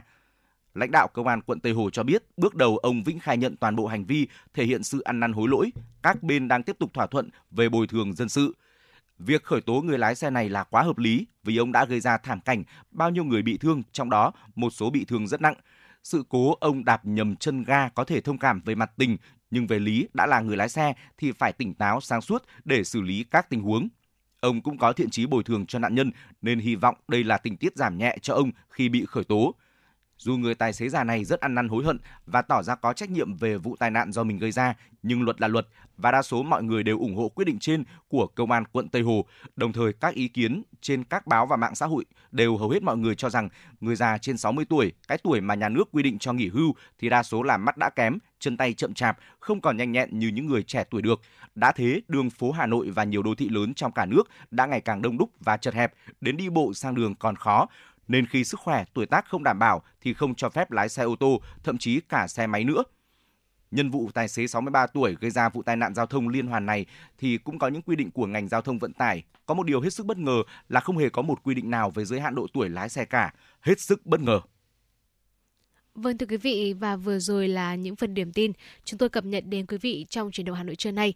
Quý vị đừng rời sóng, chúng tôi sẽ quay trở lại ngay.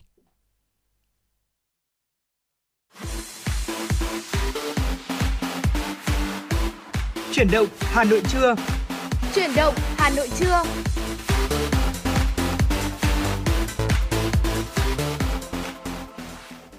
Quý vị và các bạn đang quay trở lại với Chuyển động Hà Nội trưa. Vừa rồi thì chúng ta đã cùng đồng hành với nhau đi qua 60 phút đầu tiên của chương trình và chúng tôi vẫn còn 60 phút tiếp theo để có thể chia sẻ đến với quý vị những thông tin thời sự đáng chú ý, và có một tọa đàm mà chúng tôi đã thực hiện để cùng chia sẻ đến với quý vị ở phần sau của chương trình. Hãy đồng hành cùng với Trọng Khương và Bảo Trâm trên tần số FM 96 MHz của Đài Phát thanh và Truyền hình Hà Nội. Quý vị cũng có thể nghe trực tuyến hoặc là nghe lại chương trình trên trang web hanoionline.vn. Chương trình của chúng tôi đang được phát trực tiếp với những chủ đề về tin tức và âm nhạc. Hãy giữ sóng và tương tác với chúng tôi qua số điện thoại nóng của chương trình 02437736688. Còn bây giờ thì có lẽ chúng ta sẽ cùng nhau đến với không gian âm nhạc. Mời quý vị thính giả cùng lắng nghe ca khúc Những khung trời khác, một sáng tác của Đỗ Bảo qua phần thể hiện của Nguyên Thảo. Thưa quý vị, ngay lúc này thì chúng tôi cũng nhận được một yêu cầu về âm nhạc đến từ một vị thính giả. Vị thính giả thì muốn lắng nghe ca khúc có tựa đề là Huyền thoại Hồ Núi Cốc, một sáng tác của nhạc sĩ Pháo Đức Phương qua phần thể hiện của Ngọc Ký. Chúng tôi xin được đáp ứng yêu cầu âm nhạc này của vị thính giả có số điện thoại với 3 số đuôi là 152. Xin mời quý vị cùng vị thính giả yêu cầu ca khúc. Hãy cùng lắng nghe Huyền thoại Hồ Núi Cốc.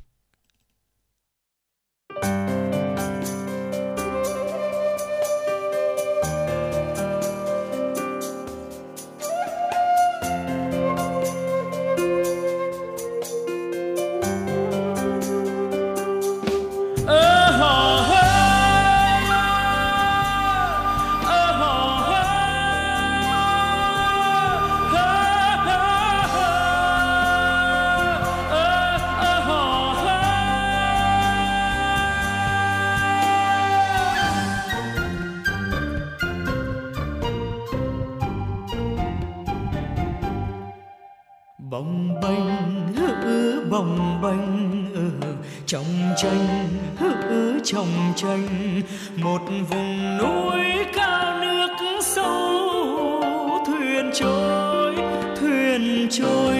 mái chèo bâng khuâng dưới chân tam đảo.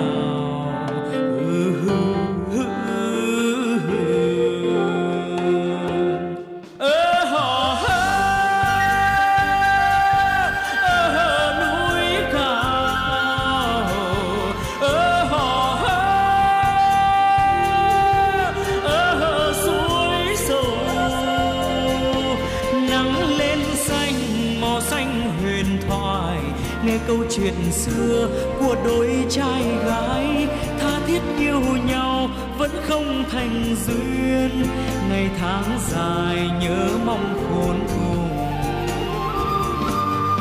Một người đi nước mắt thành sông, một người chờ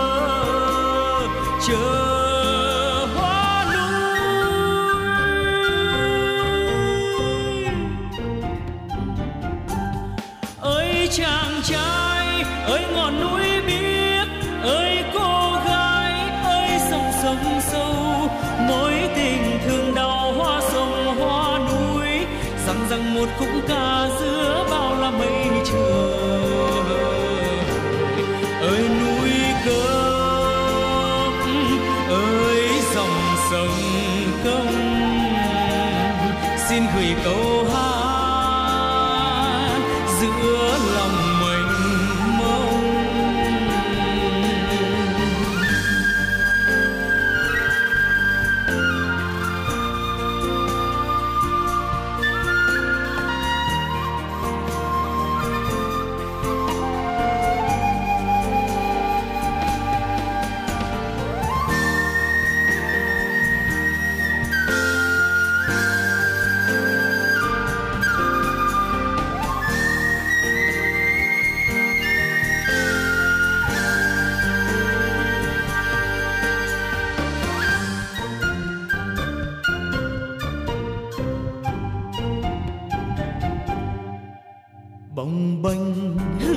Bồng bềnh trong tranh thuyền gặp khách say gió làm thuyền trôi mái chèo của gương nước xanh thăm thẳm.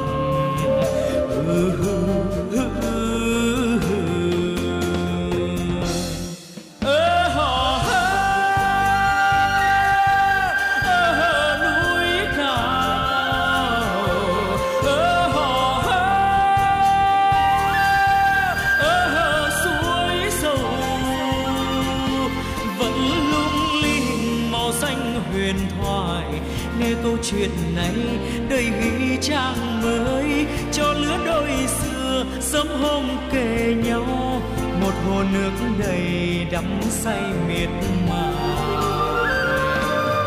để ngừng trôi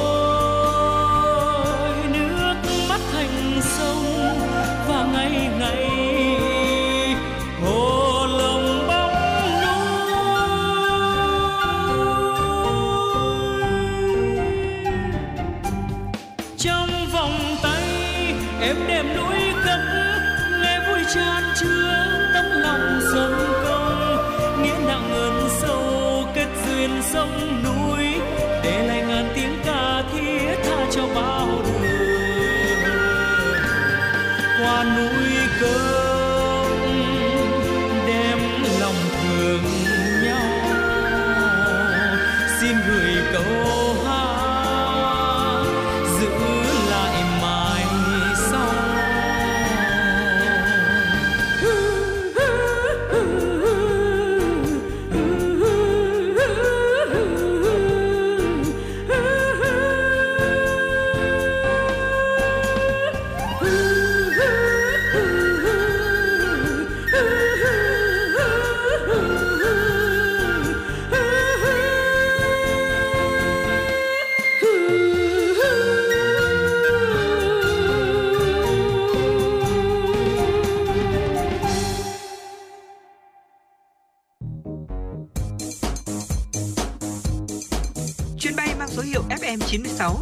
bị nâng độ cao.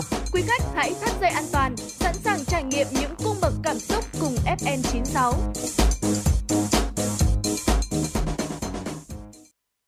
Quý vị và các bạn vừa cùng lắng nghe ca khúc Huyền thoại Hồ núi Cốc, một sáng tác của nhạc sĩ Pháo Đức Phương qua phần thể hiện của Ngọc Ký. Còn ngay bây giờ quay trở lại với Chuyển động Hà Nội trưa, hãy cùng Trọng Khương và Bảo Trâm đến với một số những thông tin thời sự đáng chú ý ngay sau đây. Thưa quý vị, chiều qua tại trụ sở Trung ương Đảng, Tổng Bí thư Nguyễn Phú Trọng đã tiếp Ngoại trưởng Hoa Kỳ Antony Blinken. Tổng Bí thư Nguyễn Phú Trọng hoan nghênh Ngoại trưởng Antony Blinken lần đầu tiên thăm chính thức Việt Nam trên cương vị Ngoại trưởng Hoa Kỳ. Chuyến thăm có ý nghĩa khi diễn ra vào dịp kỷ niệm 10 năm thiết lập quan hệ đối tác toàn diện Việt Nam Hoa Kỳ. Tổng Bí thư hoan nghênh kết quả các cuộc làm việc của Ngoại trưởng Hoa Kỳ tại Việt Nam, đánh giá cao sự phát triển mạnh mẽ toàn diện của quan hệ hai nước, khẳng định những cơ sở quan trọng cho sự phát triển của quan hệ song phương là tôn trọng độc lập, chủ quyền, toàn vẹn lãnh thổ và thể chế chính trị của nhau vì hòa bình ổn định phát triển ở khu vực và thế giới. Sáng cùng ngày tại Hà Nội, Thủ tướng Phạm Minh Chính đã tiếp Ngoại trưởng Hoa Kỳ Antony Blinken để làm sâu sắc và phát triển hơn nữa quan hệ Việt Nam-Hoa Kỳ trên các nguyên tắc đã được lãnh đạo cấp cao hai bên nhất trí. Thủ tướng đề nghị hai bên tăng cường trao đổi đoàn các cấp, nhất là cấp cao, nhân dịp hai nước kỷ niệm 10 năm xác lập quan hệ đối tác toàn diện, tiếp tục thúc đẩy hợp tác kinh tế thương mại, đầu tư khoa học công nghệ, giáo dục đào tạo, quốc phòng an ninh, ổn định chuỗi cung ứng, phát triển hạ tầng, văn hóa, du lịch, giao lưu nhân dân và trong các lĩnh vực mới như kinh tế số, chuyển đổi xanh, chuyển đổi năng lượng, kinh tế tuần hoàn, đổi mới sáng tạo, ứng phó với biến đổi khí hậu là tại đồng bằng sông, nhất là tại đồng bằng sông Cửu Long. Trong chuyến thăm Việt Nam của Ngoại trưởng Hoa Kỳ Antony Blinken, Bộ trưởng Bộ Ngoại giao Bùi Thanh Sơn đã đón và hội đàm. Tại cuộc hội đàm, hai bên đã điểm lại những bước phát triển tích cực của quan hệ đối tác toàn diện Việt Nam-Hoa Kỳ trong thời gian vừa qua. Cùng ngày, Trưởng ban Đối ngoại Trung ương Lê Hoài Trung và Ngoại trưởng Antony Blinken đã trao đổi về những phương hướng và biện pháp nhằm phát huy những kết quả tích cực trong quan hệ hai nước thời gian vừa qua. Triển khai những kết quả tại cuộc điện đàm giữa Tổng Bí thư Nguyễn Phú Trọng và Tổng thống Joe Biden vừa qua. Chuyển sang những thông tin của thành phố, Ban Thường vụ Thành ủy Hà Nội vừa ban hành quyết định số 4593 kiện toàn bổ sung thành viên Ban chỉ đạo chương trình số 06 về phát triển văn hóa, nâng cao chất lượng nguồn nhân lực, xây dựng người Hà Nội thanh lịch văn minh giai đoạn 2021-2025, chương trình số 06. Ban chỉ đạo chương trình số 06 có 31 thành viên, trong đó đồng chí Nguyễn Văn Phong, Phó Bí thư Thành ủy là trưởng ban chỉ đạo. Mục tiêu của chương trình số 06 là phát triển văn hóa và con người Hà Nội trên cơ sở phát huy truyền thống Thăng Long Hà Nội, nghìn năm văn hiến, thành phố vì hòa bình, thành phố sáng tạo và tiếp thu tinh hoa văn hóa của nhân loại. Xác định rõ phát triển văn hóa, xây dựng người Hà Nội thanh lịch văn minh là nhiệm vụ quan trọng, thường xuyên của cả hệ thống chính trị, thực sự trở thành giá trị tinh thần to lớn, là sức mạnh, nguồn lực nội sinh quan trọng quyết định sự phát triển bền vững của thủ đô. Xây dựng người Hà Nội thanh lịch văn minh, phát triển toàn diện, tôn trọng pháp luật, khơi dậy lòng tự hào, tình yêu Hà Nội và ý chí khát vọng vươn lên của nhân dân thủ đô. Tối qua, các đại biểu tham dự hội nghị hợp tác giữa các địa phương Việt Nam Pháp lần thứ 12 đã có buổi tham quan các di sản tiêu biểu của thành phố Hà Nội là Văn Miếu Quốc Tử Giám và Hoàng Thành Thăng Long. Tại Văn Miếu Quốc Tử Giám, các đại biểu được chiêm ngưỡng kiến trúc cổ kính hàm chứa nhiều giá trị văn hóa của trường đại học đầu tiên ở Việt Nam, tìm hiểu về đạo học của người Việt. Bên cạnh hoạt động giới thiệu lịch sử kiến trúc của Văn Miếu, các đại biểu được xem hai triển lãm Quốc tử giám, trường quốc học đầu tiên và Văn Miếu trong sự hồi sinh di sản Hà Nội giai đoạn 1898-1954 do Trung tâm Hoạt động Văn hóa Khoa học Văn Miếu Quốc tử giám phối hợp với nhóm chuyên gia người Pháp và Viện Viễn Đông Bắc Cô thực hiện. Triển lãm giúp cho các khách mời hiểu về những công việc đã thực hiện ở Văn Miếu của các nhà nghiên cứu Việt Nam và Pháp. Nhiều khách Pháp tỏ ra thích thú khi xem hai triển lãm này. Đặc biệt tới đây, các đại biểu còn được thưởng thức các tiết mục biểu diễn nhạc cụ dân tộc với các bản nhạc truyền thống của Việt Nam và Pháp. Còn tại Hoàng Thành Thăng Long, các đại biểu được trải nghiệm tour đêm Hoàng Cung Thăng Long với nhiều hoạt động hấp dẫn khám phá di sản Hoàng Thành và được thưởng thức vở rối nước kể câu chuyện Thăng Long Hà Nội. Không gian Hoàng Thành Thăng Long về đêm được trang trí lung linh khiến nhiều đại biểu hào hứng. Tại đây cũng đang diễn ra trưng bày từ lòng đất đến bảo tàng, hành trình của hiện vật là một trong các hoạt động trong khuôn khổ dự án hợp tác Hà Nội Toulouse vừa được trung tâm khai mạc nhân hội nghị hợp tác giữa các địa phương Việt Nam và Pháp lần thứ 12. Bên cạnh đó, trung tâm cũng vừa tổ chức tọa đàm phát huy giá trị không gian khu khảo cổ học tại Hoàng Thành Thăng Long, cũng là một trong những hoạt động hợp tác giữa Hà Nội Toulouse. Chương trình tham quan của các đại biểu cũng là cơ hội tốt để Hà Nội quảng bá hình ảnh du lịch thủ đô an toàn, thân thiện, hấp dẫn, chất lượng đến bạn bè trong nước và quốc tế. Chia sẻ cảm nghĩ sau chuyến thăm, bà Catherine De Roche, Chủ tịch Ủy ban các vấn đề xã hội và Chủ tịch nhóm nghị sĩ hữu nghị Pháp-Việt tại Thượng viện Pháp nhận định, Văn Miếu Quốc Tử Giám và Hoàng Thành Thăng Long là hai di sản tiêu biểu của thủ đô Hà Nội và văn hóa Việt Nam. Ngoài những hoạt động của Hội nghị hợp tác giữa các địa phương Việt Nam-Pháp lần thứ 12, việc tiếp cận về văn hóa cũng là một trong những yếu tố rất quan trọng để có thể hiểu hơn về một quốc gia. Cơ quan nghiên cứu và phân tích EIU thuộc tập đoàn tư vấn Economics Group Anh vừa công bố bảng xếp hạng môi trường kinh doanh toàn cầu quý 2 năm 2023, trong đó ghi nhận Việt Nam có mức thăng hạng nhiều nhất trong số các nền kinh tế được xếp hạng. EU đưa ra nhiều hạng mục đánh giá hoạt động quản lý kinh tế trong 5 năm qua và triển vọng 5 năm tới của các quốc gia vùng lãnh thổ, qua đó đánh giá chất lượng hoặc mức độ hấp dẫn của môi trường kinh doanh tại 82 quốc gia và nền kinh tế. Những quốc gia cải thiện nhiều nhất trong xếp hạng của EU trong năm vừa qua là Việt Nam, Thái Lan, Bỉ, Thụy Điển, Ấn Độ và Costa Rica. Trong số đó, Việt Nam được đánh giá là có động lực lớn nhất, tăng 12 bậc trong bảng xếp hạng, trong khi Thái Lan tăng 10 bậc và Ấn Độ tăng 6 bậc. Thu ngân sách nhà nước có xu hướng giảm bởi khó khăn của nền kinh tế. Để hoàn thành nhiệm vụ thu ngân sách cả năm 2023 là thách thức không nhỏ. Vì vậy, ngành tài chính thực hiện nhiều giải pháp trong thời gian tới. Tổng cục thuế cho biết thu ngân sách quý 1 năm 2023 do ngành thuế quản lý đạt 426.922 tỷ đồng, bằng 31,1% so với dự toán pháp lệnh, bằng 104,6% so với cùng kỳ năm trước. Số thu tăng chủ yếu do thu tháng 1 năm 2023 đạt cao 220.000 tỷ đồng, trong đó có nhiều khoản thu phát sinh kê khai và tạm nộp theo quý. Thuế thu nhập doanh nghiệp tăng 143% so với cùng kỳ năm trước. Thu của nhà cung cấp nước ngoài đạt trên 1.800 tỷ đồng. Thu lợi nhuận còn lại của các doanh nghiệp 100% vốn sở hữu nhà nước tăng trên 260%. Tuy nhiên, thu ngân sách có xu hướng giảm. Đáng chú ý, số thu giảm ở nhiều khoản thu sắc thuế, trong đó thuế giá trị gia tăng chỉ bằng 94,8% cùng kỳ năm 2022. Thuế thu nhập cá nhân từ hoạt động chuyển nhượng bất động sản bình quân khoảng 1.200 tỷ đồng một tháng, chỉ bằng 44% so với cùng kỳ năm trước. Lệ phí trước bạ nhà đất chỉ bằng 54,5%. Thu tiền sử dụng đất giảm sâu chỉ bằng 42% so với cùng kỳ năm trước. Có đến 25 trên 63 địa phương có tiến độ thu ngân sách trong 3 tháng đạt dưới 25% dự toán. Tại cuộc họp giao ban công tác quý 1 năm 2023 mới đây, Bộ trưởng Bộ Tài chính Hồ Đức Phước cho biết, trong bối cảnh còn nhiều khó khăn, cơ quan thuế hải quan cần bám sát tình hình của doanh nghiệp để có phương án tham mưu kịp thời cho Bộ Tài chính trình Chính phủ, Thủ tướng Chính phủ các giải pháp điều hành chính sách tài khóa. Bên cạnh đó, cơ quan thuế tiếp tục theo sát, kịp thời tháo gỡ khó khăn cho doanh nghiệp, thúc đẩy sản xuất kinh doanh, từ đó có nguồn thu về cho ngân sách của nhà nước, tăng cường quản lý hóa đơn điện tử, thu trên sàn thương mại điện tử. Tiếp tục cải cách thủ tục hành chính về thuế, đẩy mạnh điện tử hóa quản lý thuế trên phạm vi cả nước ở tất cả các cơ quản lý thuế để hỗ trợ hoạt động kinh doanh. Bộ trưởng Bộ Tài chính yêu cầu ngành hải quan quản lý nghiêm cán bộ công chức, chỉ đạo quán triệt thực hiện nghiêm túc kỷ luật, kỷ cương, phòng chống các biểu hiện tiêu cực. Ngoài ra, sớm trang bị máy móc, thiết bị hiện đại cho các sân bay, cảng biển để đảm bảo điều kiện thực hiện các nhiệm vụ được giao, tăng cường công tác chống buôn lậu, gian lận thương mại. Ngân hàng Thương mại Cổ phần Ngoại thương Việt Nam Vietcombank triển khai chương trình cho vay nhà ở xã hội, nhà ở công nhân, cải tạo xây dựng lại chung cư cũ với quy mô 30.000 tỷ đồng. Đối tượng vay vốn là pháp nhân, cá nhân đầu tư dự án và mua nhà ở xã hội, nhà ở công nhân, dự án cải tạo xây dựng lại chung cư cũ thuộc danh mục dự án do Bộ Xây dựng công bố theo quy định. Thời hạn giải ngân kết thúc khi doanh số giải ngân đạt 30.000 tỷ đồng nhưng không quá ngày 31 tháng 12 năm 2030. Về lãi suất cho vay trong thời gian ưu đãi thấp hơn 1,5 đến 2% một năm so với lãi suất cho vay chung dài hạn bằng Việt Nam đồng bình quân của các ngân hàng thương mại nhà nước trên thị trường trong từng thời kỳ.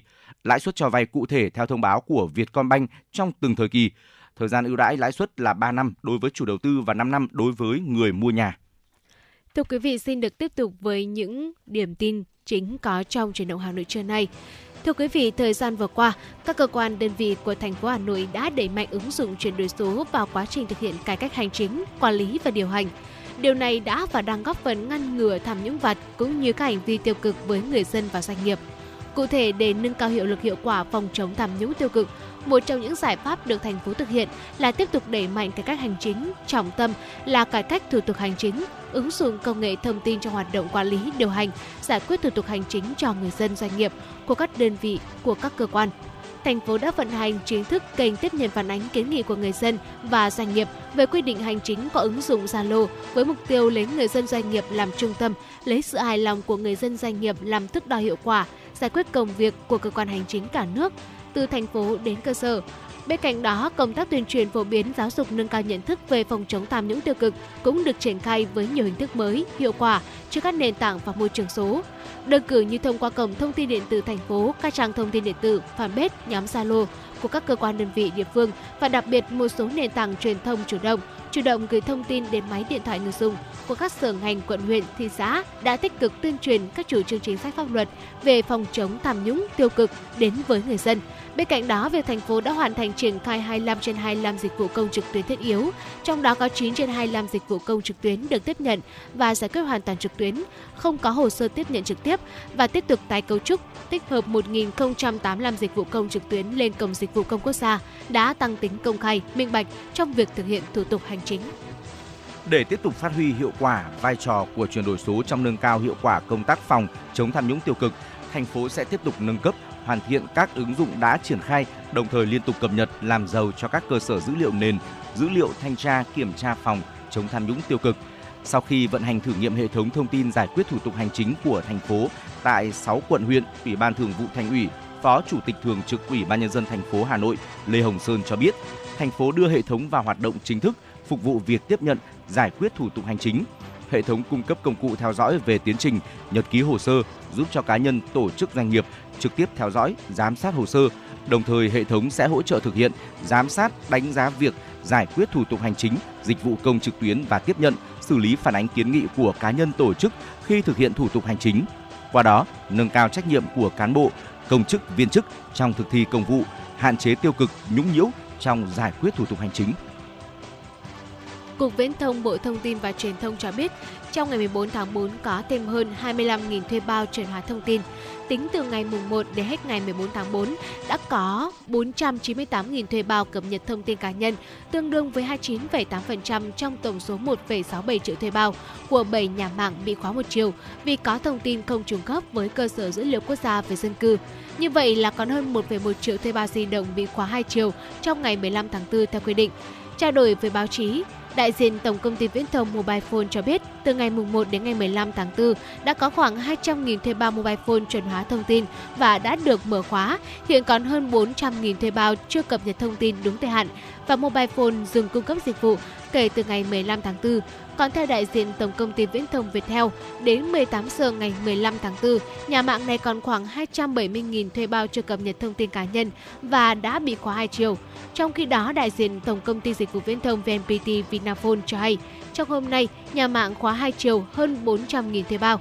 Theo quy định, sau khi bị khóa hai chiều, khách hàng sẽ không thể tự cập nhật thông tin cá nhân qua trang web, ứng dụng của nhà mạng mà phải đến trực tiếp các cửa hàng để được hỗ trợ mở khóa thuê bao, xác minh thông tin. Khách hàng cần mang theo các giấy tờ tùy thân như căn cước công dân hoặc hộ chiếu. Đến ngày 15 tháng 5, nếu khách hàng không chuyển hóa thông tin cá nhân, nhà mạng sẽ thu hồi các SIM thuê bao này. Bộ Y tế vừa ban hành thông tư 08 bãi bỏ một số văn bản quy phạm pháp luật do Bộ trưởng Bộ Y tế ban hành. Tại thông tư 08 có hiệu lực thi hành từ ngày 14 tháng 4 năm 2023, Bộ trưởng Bộ Y tế bãi bỏ hoàn toàn bộ 3 văn bản quy phạm pháp luật do Bộ trưởng Bộ Y tế ban hành. Thông tư số 03/2016 ngày 21 tháng 1 năm 2016 của Bộ trưởng Bộ Y tế quy định hoạt động kinh doanh dược liệu. Thông tư số 31/2019 ngày 5 tháng 12 năm 2019 của Bộ trưởng Bộ Y tế quy định yêu cầu đối với các sản phẩm sữa tươi sử dụng trong chương trình sữa học đường. Thông tư số 14/2020 ngày 10 tháng 7 năm 2020 của Bộ trưởng Bộ Y tế quy định một số nội dung trong đấu thầu trang thiết bị y tế tại các cơ sở y tế công lập. Đối với những gói thầu trang thiết bị y tế đã được phê duyệt kế hoạch lựa chọn nhà thầu trước ngày thông tư có hiệu lực, đơn vị được tiếp tục thực hiện theo quy định tại thông tư số 14/2020 ngày 10 tháng 7 năm 2020 của Bộ trưởng Bộ Y tế quy định một số nội dung trong đấu thầu trang thiết bị y tế tại các cơ sở y tế công lập hoặc thực hiện thủ tục điều chỉnh các nội dung có liên quan theo quy định hiện hành về đấu thầu. Ngày 15 tháng 4, Bệnh viện Phụ sản Hà Nội phát đi cảnh báo về đối tượng lừa đảo mạo danh bệnh viện cung cấp dịch vụ chăm sóc sau sinh. Theo đó, hiện nay một số đối tượng mạo danh nhân viên của Bệnh viện Phụ sản Hà Nội gọi điện đến nhà khách hàng thực hiện các dịch vụ sau sinh như tắm bé, massage bé, xông hơi tại nhà. Bệnh viện khẳng định hiện tại bệnh viện chưa cung cấp dịch vụ chăm sóc sau sinh tại nhà hay là liên kết với bất kỳ bên thứ ba nào. Vì vậy, mọi cá nhân hay tổ chức lấy danh nghĩa là Bệnh viện Phụ sản Hà Nội liên hệ với người dân hoặc đến nhà thực hiện dịch vụ đều là giả mạo. Bệnh viện cũng đưa ra khuyến cáo người dân không nên để các đối tượng mạo danh vào nhà, không sử dụng dịch vụ chăm sóc sau sinh, đơn điều trị, thuốc thực phẩm từ các đối tượng mạo danh này. Ngoài ra, người dân cần cẩn trọng khi cung cấp thông tin cá nhân, tuần thai, số điện thoại với các bên thứ ba như là cộng đồng mạng xã hội, nhóm chăm sóc sức khỏe, phòng khám tư nhân, quầy tiếp thị sản phẩm khuyến mãi. Bất cứ khi nào cần xác thực thông tin, người dân có thể liên hệ với trang fanpage bệnh viện hoặc liên hệ tổng đài chăm sóc khách hàng 1900 6922 -1 phím 0 hoặc là 0379 151515. Người dân có thể truy cập vào website hoặc fanpage chính thức của bệnh viện hoặc đến trực tiếp bệnh viện và nhận tư vấn từ nhân viên y tế khi cần thông tin. Cục Hàng không Việt Nam vừa có văn bản gửi các hãng hàng không Việt Nam yêu cầu xem xét tăng chuyến trên các đường bay từ Hà Nội, Thành phố Hồ Chí Minh dịp nghỉ lễ Dỗ Tổ Hùng Vương và nghỉ lễ 30 tháng 4, mùng 1 tháng 5. Theo số liệu báo cáo của các hãng hàng không Việt Nam, trong 2 ngày cao điểm 28, 29 tháng 4, tổng số ghế được cung ứng ra thị trường trên chặng bay từ Hà Nội đi các điểm du lịch trọng điểm như Nha Trang, Đà Nẵng, Huế, Đà Lạt, Phú Quốc, Tuy Hòa, Quy Nhơn, Đồng Hới vào khoảng trên 41.000 ghế. Trước tình hình trên, nhằm tăng cường các giải pháp phục vụ tốt nhu cầu đi lại của nhân dân, đảm bảo trật tự an toàn giao thông trong dịp nghỉ lễ Dỗ Tổ Hùng Vương và nghỉ lễ 30 tháng 4, mùng 1 tháng 5, Cục Hàng không Việt Nam yêu cầu các hãng hàng không xem xét tăng chuyến trên các đường bay từ Hà Nội, Thành phố Hồ Chí Minh đi các địa điểm có nhu cầu du lịch lớn như Phú Quốc, Tuy Hòa, Bình Định, Cam Ranh, Côn Đảo, đặc biệt trong các ngày 28 đến 29 tháng 4 và mùng 2 đến mùng 3 tháng 5. Đáp ứng nhu cầu du lịch cao điểm dịp nghỉ lễ 30 tháng 4 mùng 1 tháng 5 và cao điểm hè của hành khách, Tổng công ty Đường sắt Việt Nam đã thông báo bắt đầu mở bán vé tàu khách trên các tuyến vận tải để các địa điểm du lịch cả nước áp dụng các chính sách khuyến mãi giá vé giai đoạn sau Tết Nguyên đán. Đón đầu các chương trình khuyến mãi của ngành đường sắt, nhiều bạn trẻ đang có xu hướng đi du lịch bằng tàu hỏa để tìm lại cảm giác hoài cổ. Với những góc check-in trên tàu, xu hướng này đã và đang góp phần phục hưng ngành đường sắt. Qua tìm hiểu thời gian gần đây, nhất là trên các trang đại lý bán vé của ngành đường sắt, du lịch bằng tàu hỏa bắt đầu phổ biến trở lại với các bạn trẻ với những hành trình du lịch vừa tiết kiệm, an toàn, thoải mái, vừa hứa hẹn mang đến những trải nghiệm thú vị. Không chỉ vậy, những khung hình check-in trên tàu hỏa còn mang đậm chất cổ điển được nhiều bạn trẻ ưa chuộng. Ngành đường sắt đang không ngừng đổi mới chất lượng phục vụ, dịch vụ, đầu tư cơ sở vật chất bằng những đoàn tàu mới, thoáng đoán, hiện đại, tiện lợi hơn để đáp ứng mọi nhu cầu của hành khách và giới trẻ. Đặc biệt các chương trình khuyến mại thẳng vào giá vé, dễ mua, dễ đặt đang là điểm cộng giúp ngành đường sắt từng bước lấy lại hình ảnh, thương hiệu đối với khách hàng đi tàu. Quý vị và các bạn thân mến, đó là những thông tin thời sự đáng chú ý chúng tôi cập nhật gửi đến cho quý vị trong khung giờ tiếp theo của Chuyển động Hà Nội trưa. Còn ngay bây giờ, xin mời quý vị hãy dành thời gian đến với tọa đàm có tựa đề Phát huy vai trò tổ chức hội hỗ trợ cho người khuyết tật ổn định cuộc sống. Thưa quý vị và các bạn, với phương châm không ai bị bỏ lại phía sau, cùng với sự nỗ lực, cố gắng của mỗi người khuyết tật, thì vai trò của các tổ chức hội cũng đã đồng hành hỗ trợ cho người khuyết tật tìm kiếm việc làm, giảm nghèo bền vững để ổn định cuộc sống. Thực tế với những việc làm vì ý nghĩa của mình, các tổ chức hội trên địa bàn quận Hà Đông đã góp phần giúp đỡ cho rất nhiều người khuyết tật tự tin vượt qua mặc cảm, tìm kiếm việc làm, vươn lên ổn định cuộc sống, trở thành người có ích cho gia đình và xã hội. Đó là những minh chứng cho sự quan tâm, sẻ chia của cả cộng đồng xã hội để tạo điều kiện thuận lợi nhất cho người khuyết tật phát triển, tái hòa nhập cộng đồng xã hội. Phát huy vai trò tổ chức hội hỗ trợ cho người khuyết tật ổn định cuộc sống là chủ đề mà chúng tôi đề cập tới trong buổi tọa đàm ngày hôm nay với sự tham gia của các vị khách mời. Xin trân trọng giới thiệu bà Lại Hà Phương, Chủ tịch Hội Liên hiệp Phụ nữ quận Hà Đông. Xin chào quý thính giả. Ông Bạch Quang Khải, Chủ tịch Hội Người mù quận Hà Đông. Vâng, xin chào các thính giả. Tôi Bạch Quang Khải, Chủ tịch Hội Người mù quận Hà Đông. Ông Lê Việt Cường, Chủ tịch Hội Khuyết tật quận Hà Đông, kiêm Giám đốc Hợp tác xã Vụn Át, phường Vạn Phúc, quận Hà Đông. Xin kính chào quý vị thính giả. Xin cảm ơn ba vị khách mời đã nhận lời tham gia chương trình với Đài Phát thanh Truyền hình Hà Nội. Thưa ông, bản thân người khuyết tật luôn mang tâm lý mặc cảm tự ti, thì khi tham gia sinh hoạt vào tổ chức hội đã mang lại cho họ những cơ hội như thế nào để vượt qua mặc cảm, hòa nhập cộng đồng? Xin mời ông Bạch Quang Khải chia sẻ. Vâng, thưa các quý vị, đối với người khuyết tật nói chung và đặc biệt là người khiếm thị thì trước đây dưới chế độ cũ thì người khuyết tật và người khiếm thị thì bị xã hội lúc đấy kỳ thị, cuộc sống gặp rất nhiều khó khăn. Đặc biệt như người mù ấy thì chỉ có đi hành khất, lang thang thôi. Nhưng từ khi có tổ chức hội thì người mù đã có được ngôi nhà chung các cùng là những người khuyết tật đồng tật với nhau để được tham gia một tổ chức thì để chia sẻ những khó khăn, động viên nhau trong cuộc sống, thì từ khi đó cuộc sống của người mù cũng dần bớt đi mặc cảm và xã hội cũng có phần nào là cũng giảm bớt cái sự kỳ thị đối với người khuyết tật và người mù ạ. Tuy nhiên thì hiện nay thì đối với người khuyết tật nói chung thì xã hội vẫn còn kỳ thị, vẫn còn hạn chế, vẫn chúng tôi vẫn chưa được, cuộc sống vẫn cũng một bước đầu mới dần được hòa nhập. Còn thì ngay như kể cả hội viên của chúng tôi ở trong gia đình cũng như trong họ tộc cũng còn nhiều những gia đình cũng còn có những cái mặc cảm đối với người khiếm thị, đối với người khuyết tật nói chung, mà đặc biệt là chúng tôi thì do đó thì đối với sự kỳ thị của xã hội cũng như trong gia đình thì người khuyết tật cũng còn mặc cảm tự ti nhiều. Xong thì cũng được có tổ chức hội thì chúng tôi cũng đã cùng nhau giúp nhau chia sẻ, thì hiện nay cuộc sống cơ bản là cũng đã được vượt qua những cái khó khăn ạ. Vâng, cảm ơn những chia sẻ của ông Khải. Xin mời ông Lê Việt Cường. Dạ vâng, cảm ơn câu hỏi của chị. Cũng chia sẻ với anh Khải là thực ra đúng là người khuyết tật ấy, thì mỗi dạng tật thì nó có một cái cách khó khăn khác nhau và mỗi người thì nó sẽ có một cái cách hỗ trợ nó cũng sẽ khác nhau. Đối với Hội Người Khuyết Tật quận Hà Đông ấy thì để người khuyết tật người ta giảm thiểu những cái mặc cảm và khuyến khích họ tham gia, gọi là đưa họ ra khỏi cái nhà của họ ấy.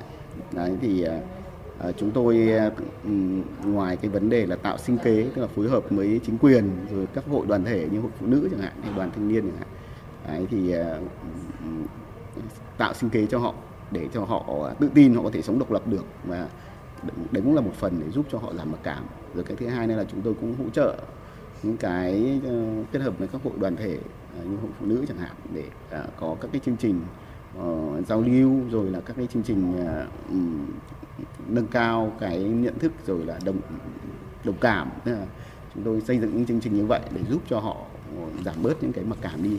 Thì nhờ vậy mà trong tuy hội mới thành lập chưa được 10 năm nhưng mà cái việc mà giúp cho họ vượt qua cái mặc cảm thì bước đầu là hội cũng đã làm được một phần nào đó để cho hội viên nó giống như là một hội người khuyết tật trên địa bàn quận, thì coi hội người khuyết tật giống như là một cái mái nhà nhỏ của mình để các bạn ấy có thể là chia sẻ, các bạn ấy có thể là đồng hành cùng. Vâng, thưa ông rằng cơ hội tìm kiếm việc làm phù hợp với người khuyết tật là rất là khó khăn. Vậy thời gian qua, là người đại diện cho người yếu thế trong xã hội, tổ chức hội đã triển khai các chương trình hoạt động như thế nào để hỗ trợ cho người khuyết tật được đào tạo nghề và tìm kiếm việc làm phù hợp, ổn định cuộc sống? Xin mời ông Bạch Quang Khải chia sẻ. Hội Người Mù Hà Tây thì đã phát âm được thành lập năm 1983 và trong ban vận động thì đã thành lập Hội Người Mù Hà Đông năm 84. Thì từ khi đó thì ban đầu là những đồng chí thương binh hỏng mắt, các đồng chí gương mẫu đi đầu thì vận động các người mù ở trên địa bàn thị xã Hà Đông lúc đó, nay là quận, thì gặp rất nhiều khó khăn. Thậm chí là lúc đó thì chúng tôi khi mới thành lập thì trụ sở hội cũng chưa có mà phải mượn nhà riêng của hội viên. Thế và chúng tôi có làm nghề xe hương, làm phiên gạch và ép cúc nhựa cho cái trường đoàn kết ở Hà Đông. Sau thì cái nghề cũng không phù hợp thì năm 91 lúc đó chính sách của nhà nước được ra đời thì lúc đó thì được nhà nước hỗ trợ cho vay vốn và chúng tôi đã mở sản xuất, được vay vốn và được là sản xuất tăm chổi. Thì từ khi đó thì cái nghề chổi, tăm chổi thì cũng phù hợp với người khiếm thị. Thì chúng tôi cũng đã thu hút được, thì khi có việc làm thì có thu nhập thì người khiếm thị lúc đầu vận động cũng khó khăn, xong thì có thu nhập thì họ cũng đã vào hội và cũng phấn khởi có việc làm, gia đình cũng tạo điều kiện để cho hội viên vào tham gia.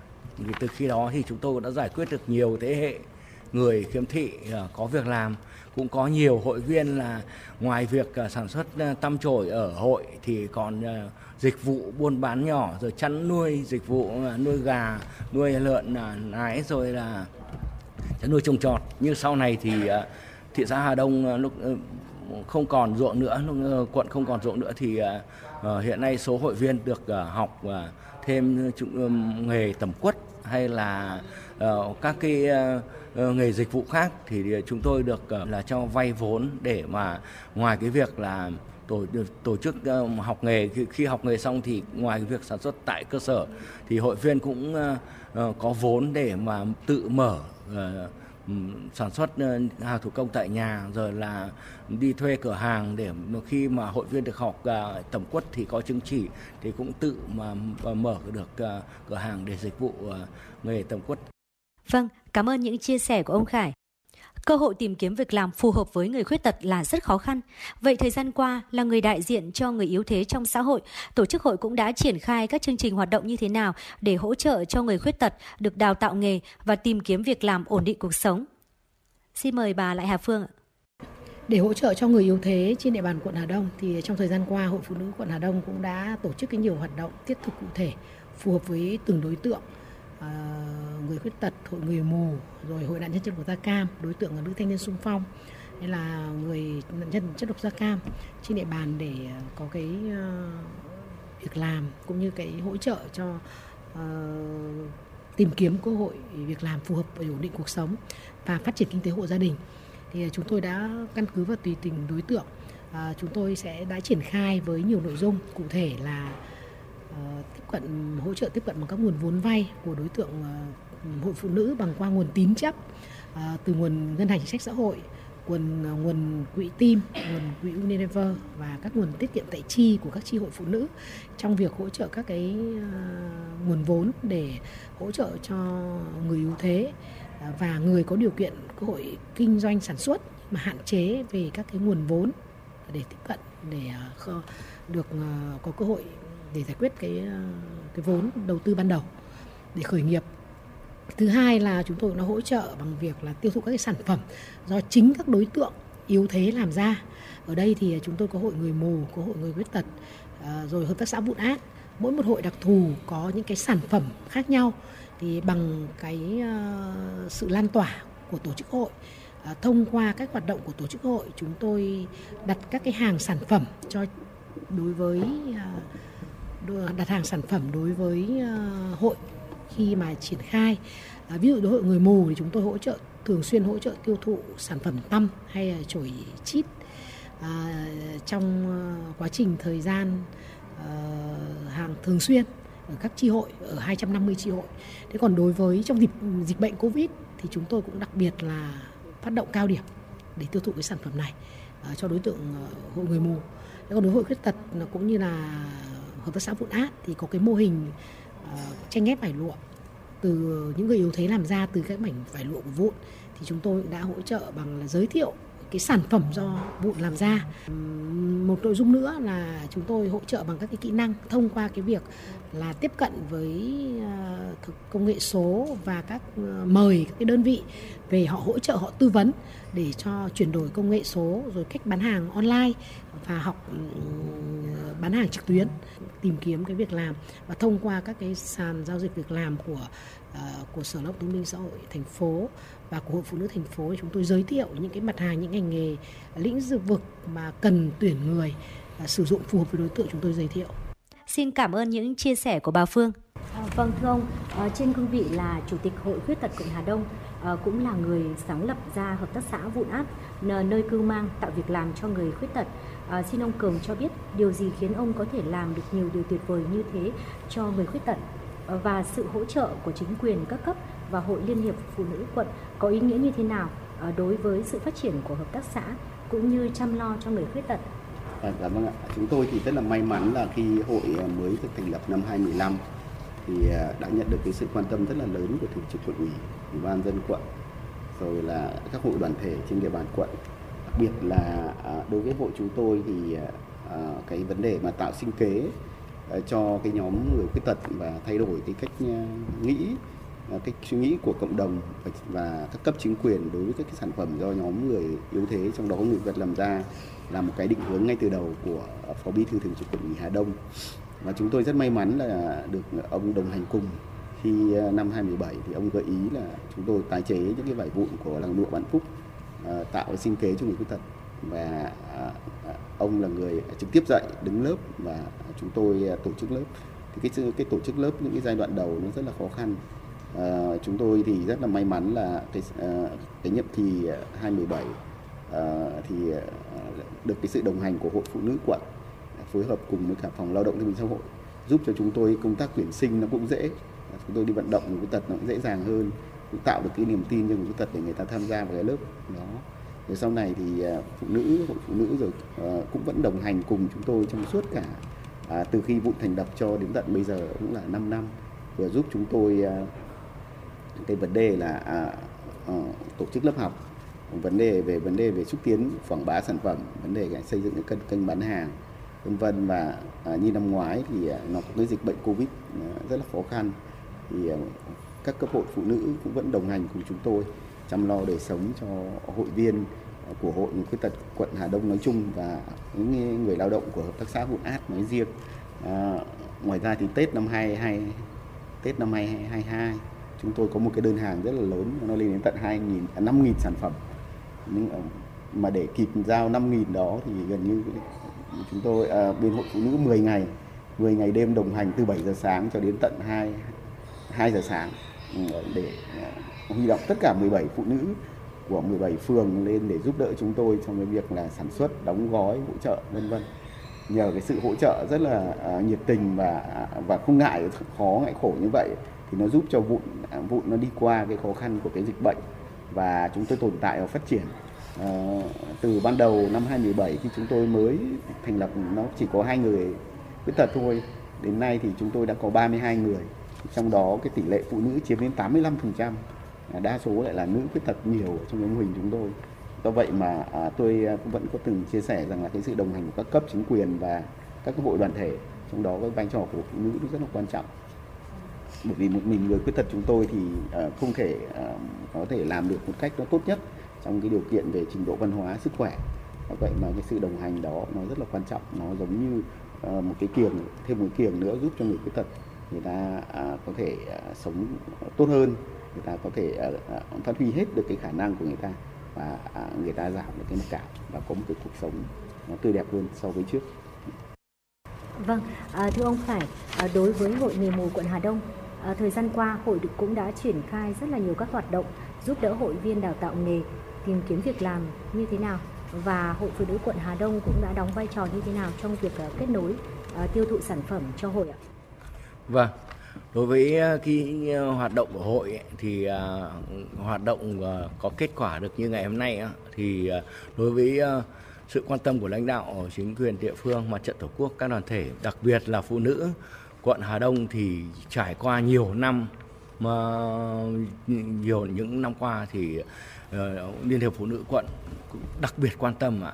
Nhiều trong nhiều thế hệ của phụ nữ quận, từ ban đầu là khi mà chúng tôi ấy, là lúc đầu là không có tổ chức của cái phụ nữ của người khiếm thị của hội, không có được cơ hội tham gia hoạt động, thì chúng tôi cũng có đề nghị với Liên hiệp Phụ nữ quận thành lập chi hội, xong thì cũng không đủ điều kiện. Thì bên đó Liên hiệp Phụ nữ quận cũng đã cũng nhất trí với cái ý kiến của hội và thành lập cái câu lạc bộ tự lực. Thì từ cái đó chính là hội người mù chúng tôi là đơn vị sáng lập ra cái câu lạc bộ tự lực.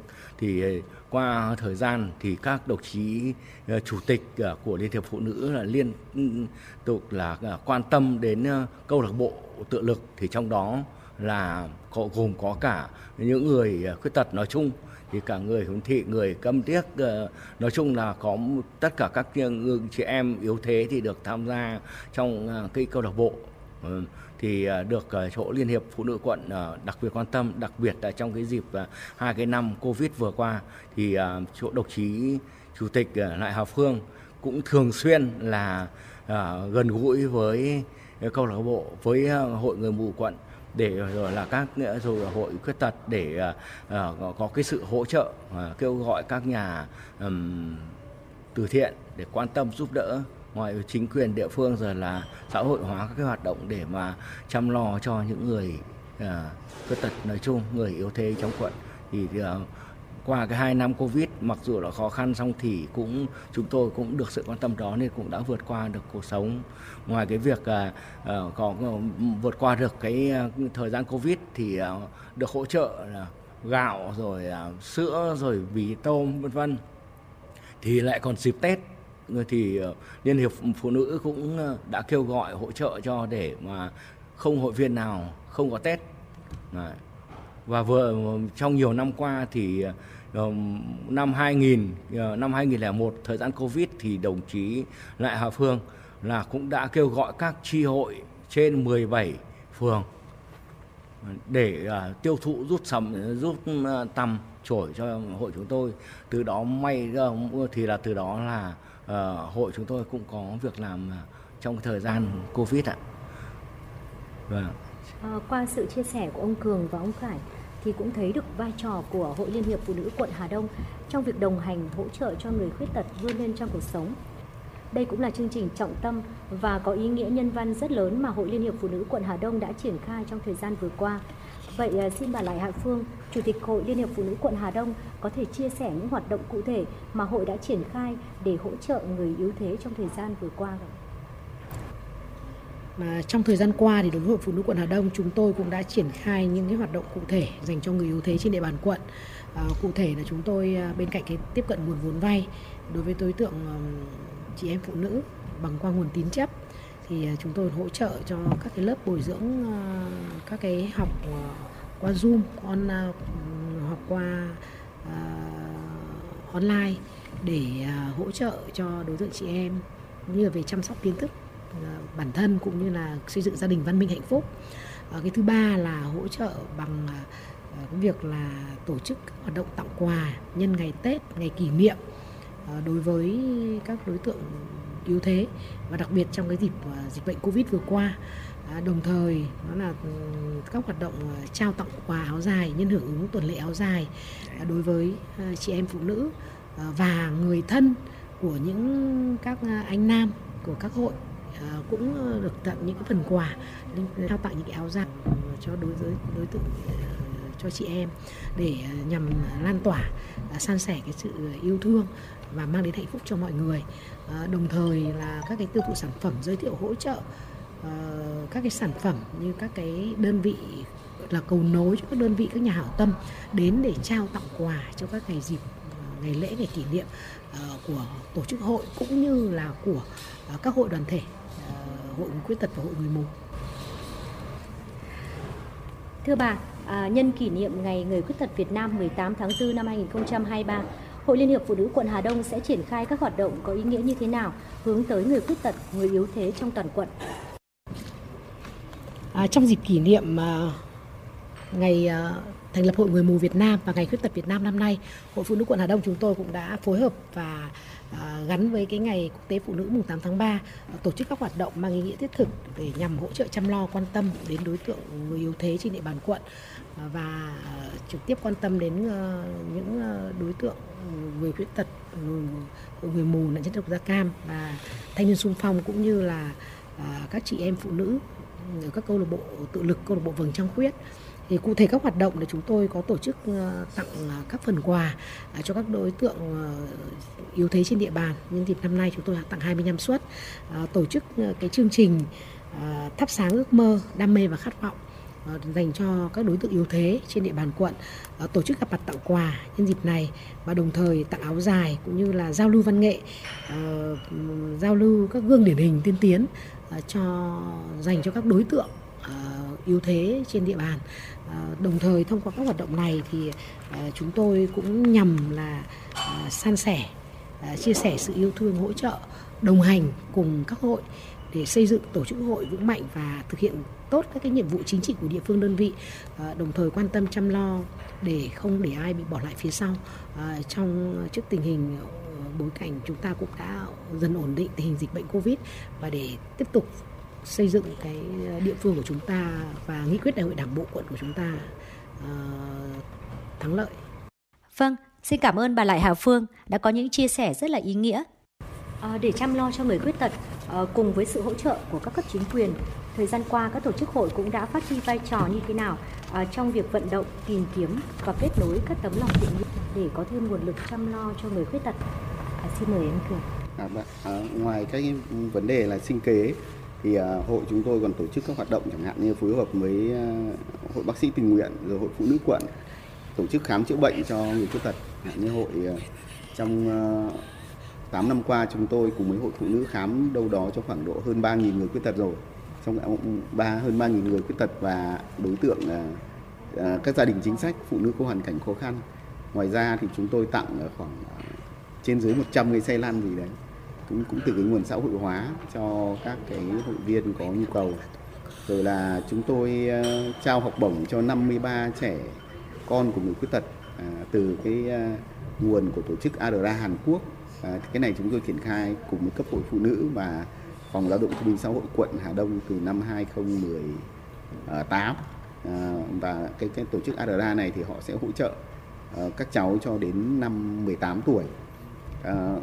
Ngoài ra thì chúng tôi cũng vận động các nhà hảo tâm rồi hỗ trợ các cái cứu trợ đột xuất cho các cái gia đình mà có hoàn cảnh đặc biệt khó khăn. Rồi chúng tôi cùng với các cấp hội chữ thập đỏ trên địa bàn quận nữa cũng tặng quà cho các hội viên có hoàn cảnh khó khăn nhân dịp các ngày lễ, ngày Tết. Đấy là những cái mà hoạt động mà hội chúng tôi đang tổ chức trong gần 10 năm qua. Để chăm lo cho người khuyết tật cùng sự hỗ trợ của các cấp chính quyền, thời gian qua tổ chức hội đã phát huy vai trò như thế nào trong việc vận động, tìm kiếm và kết nối các tấm lòng thiện nguyện để có thêm nguồn lực chăm lo cho người khuyết tật? Vâng, trong nhiều năm qua thì quận hội luôn được sự quan tâm của chính quyền địa phương, mặt trận tổ quốc và các đoàn thể và nhân dân trong quận, thì đặc biệt là Ủy ban nhân dân quận, phòng lao động thương binh xã hội cũng đã có ra một cái công văn để kêu gọi các cơ quan đoàn thể, các đơn vị rồi các cá nhân trên địa bàn quận là tiêu thụ giúp sản phẩm cho hội. Ngoài cái việc chúng tôi có tiêu thụ trên thị trường thì hội viên còn tổ chức hội còn được có công văn để của quận để kêu gọi các cơ quan tiêu thụ giúp sản phẩm tăm chổi để có thêm việc làm. Đồng thời thì hội cũng được hỗ trợ kinh phí dạy nghề, thì hàng Trong nhiều năm qua thì chúng tôi cũng được mở nhiều lớp để đào tạo dạy nghề cho những hội viên mới để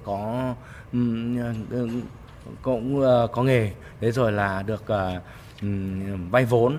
Thì trong những năm qua thì chúng tôi cũng được vay hơn 3 tỷ đồng để cho hơn 100 lượt hội viên thì và có việc làm, có cái vốn để đầu tư vào kinh doanh sản xuất. Đồng thời là cũng hội cũng tổ chức các cái buổi sinh hoạt tuyên truyền các cái chính sách của Đảng, Nhà nước, như là các cái chính sách của người khuyết tật, hoặc là các cuộc vận động như vừa rồi chúng tôi đã tổ chức tổng kết cái cuộc vận động 20 năm cuộc vận động 2 vượt 4 rèn 5 phấn đấu của Thành hội, 15 năm tăng cường đoàn kết, chủ động vươn lên, hòa nhập cộng đồng và 15 năm xóa đói giảm nghèo. Thì vừa rồi chúng tôi đã tổ chức tổng kết và được Trung ương hội rồi là Thành hội, quận là cũng đã về dự và đánh giá cao về cái hoạt động của hội. Từ những cái cuộc vận động đó thì hội viên cũng đã phấn đấu vượt khó. Cái chủ đề là 2 vượt 4 rèn 5 phấn đấu là vượt khó vượt cản. Đấy, rồi là rèn là trí lực, rèn thể lực, rèn kỹ năng, vân vân, và phải phấn đấu để vượt khó vươn lên. Thì chính là phải từ những cái có những cái cuộc vận động và mình cũng tuyên truyền tới toàn cộng đồng xã hội cũng như là gia đình hội viên để mà nó là một cái kim chỉ nam để hội viên phấn đấu vượt qua khó. Từ đó thì xã hội cũng biết nhiều hơn để mà có cái sự quan tâm chăm lo đối với người yếu thế, người khuyết tật nói chung. Thì chính từ đó mà có qua các cuộc vận động thì chúng tôi cũng đã có được cái sự quan tâm của toàn xã hội, xã hội hóa cái việc chăm lo cho người mù ạ. Vâng, với Hội Liên hiệp Phụ nữ quận thì cũng đã phát huy vai trò như thế nào trong việc vận động, tìm kiếm, kết nối các tấm lòng thiện nguyện để có thêm nguồn lực chăm lo cho người khuyết tật? Để chăm lo cho người khuyết tật, người yếu thế trên địa bàn quận thì chúng tôi cũng đã phối hợp chặt chẽ với cấp ủy chính quyền địa phương. Trong dịp việc hàng năm sẽ duy trì rà soát những trường hợp nào khó khăn để có cái sự hỗ trợ tặng quà trong dịp ngày lễ, ngày Tết, rồi sẽ có cái hỗ trợ kinh phí sửa chữa, xây dựng mái ấm, nhà tình nghĩa, nhà tình thương trong cái dịp mà các ngày lễ, ngày kỷ niệm, và phối hợp chặt chẽ với các cái mạnh thường quân để có những cái phần quà, có những cái sự hỗ trợ để làm sao đảm bảo được cái sự chăm lo kịp thời cho các đối tượng.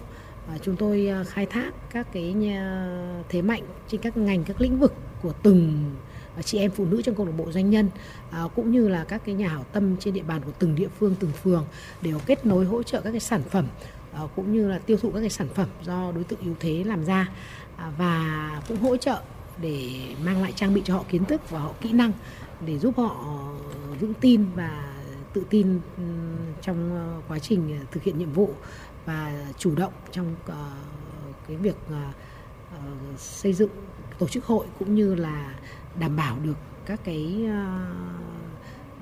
an sinh, đảm bảo được cái an sinh cơ bản đối với cái hội yếu thế, để góp phần thực hiện thắng lợi các nhiệm vụ chính trị của từng tổ chức hội đề ra. Vâng, xin cảm ơn các vị khách mời. Thưa quý vị và các bạn, hiện nay trên địa bàn quận Hà Đông có khoảng 2.000 người khuyết tật và hơn 200 người mù. Thời gian qua, với sự quan tâm của các chính quyền dành cho người khuyết tật, sự đồng hành, chia sẻ của toàn thể xã hội cùng sự nỗ lực cố gắng của các tổ chức xã hội cũng đã vận động, tập trung nguồn lực để dành những điều kiện tốt đẹp nhất, tạo nền tảng cho người khuyết tật vượt qua mặc cảm, tự ti, ổn định cuộc sống và vươn lên thoát nghèo. Cùng với việc thăm hỏi, tặng quà cho các hội viên gia đình khuyết tật có hoàn cảnh khó khăn, đến việc hỗ trợ đào tạo nghề, tìm kiếm việc làm cũng đã góp phần hỗ trợ cho người khuyết tật tìm kiếm được việc làm ổn định, vươn lên thoát nghèo, ổn định cuộc sống, trở thành người có ích cho bản thân, cho gia đình và khẳng định bản thân mình trong xã hội. Họ là những tấm gương sáng cho động lực, ý chí và khát vọng của người khuyết tật, tuy tàn nhưng không phế, vẫn như những đóa hoa vươn mình trong nắng, tỏa ngát hương thơm cống hiến cho đời. Đến đây thời lượng của chương trình cũng đã hết. Một lần nữa xin trân trọng cảm ơn các vị khách mời. Cảm ơn quý vị và các bạn đã đồng hành cùng chương trình. Xin chào và hẹn gặp lại trong chương trình tuần sau. Quý vị vừa lắng nghe tọa đàm với tựa đề Phát huy vai trò tổ chức hội hỗ trợ cho người khuyết tật ổn định cuộc sống. Quý vị các bạn thân mến, và với tọa đàm vừa rồi cũng đã dần trôi đến những phút cuối cùng của chương trình Chuyển Động Hà Nội trưa nay. Quý vị các bạn hãy ghi số điện thoại nóng của chương trình 02437736688. Quý vị các bạn có vấn đề quan tâm cần chia sẻ hoặc có mong muốn được tặng bạn bè người thân một ca khúc âm nhạc, một lời nhắn yêu thương, hãy tương tác với chúng tôi quý vị nhé. Chương trình được thực hiện bởi ekip chỉ đạo nội dung Nguyễn Kim Khiêm, chỉ đạo sản xuất Nguyễn Tiến Dũng, tổ chức sản xuất Lê Xuân Luyến, biên tập Vương Chuyên, thư ký Kim Dung, MC Trọng Khương, Bảo Trâm cùng kỹ thuật viên Kim Thoa phối hợp thực hiện. Đến đây thì chúng tôi xin gửi tặng đến cho quý vị một giai điệu âm nhạc ca khúc có tựa đề Hà Nội mùa lá bay, sáng tác Hữu Xuân qua phần thể hiện của giọng ca Hồng Nhung. Xin chào tạm biệt và hẹn gặp lại. Em nghe thu hát ngang lưng trời, từng con đường năm xưa lối ta đi qua những ngày thơ, trong tim tôi Thăng Long Hà Nội, dẫu cách xa tôi vẫn yêu người. Ở nơi ấy giữ bao nhiêu kỷ niệm đời tôi, mùa thu cốm đầu mùa dịu ngọt, trên cao hoa sữa hương ngạt ngào. Hồ Tây chiều nay nỗi nhớ ai những tháng ngày xưa ấy, rơi trên mặt hồ gió heo may tìm ngát mong chờ. Ta áo trắng tóc em bay trong chiều mùa thu, ôi mùa thu Hà Nội, trời xanh trong chẳng đâu xanh hơn thế, và lá bay trong chiều thu, lá bay bên hồ Tây, lá bay trong lòng tôi.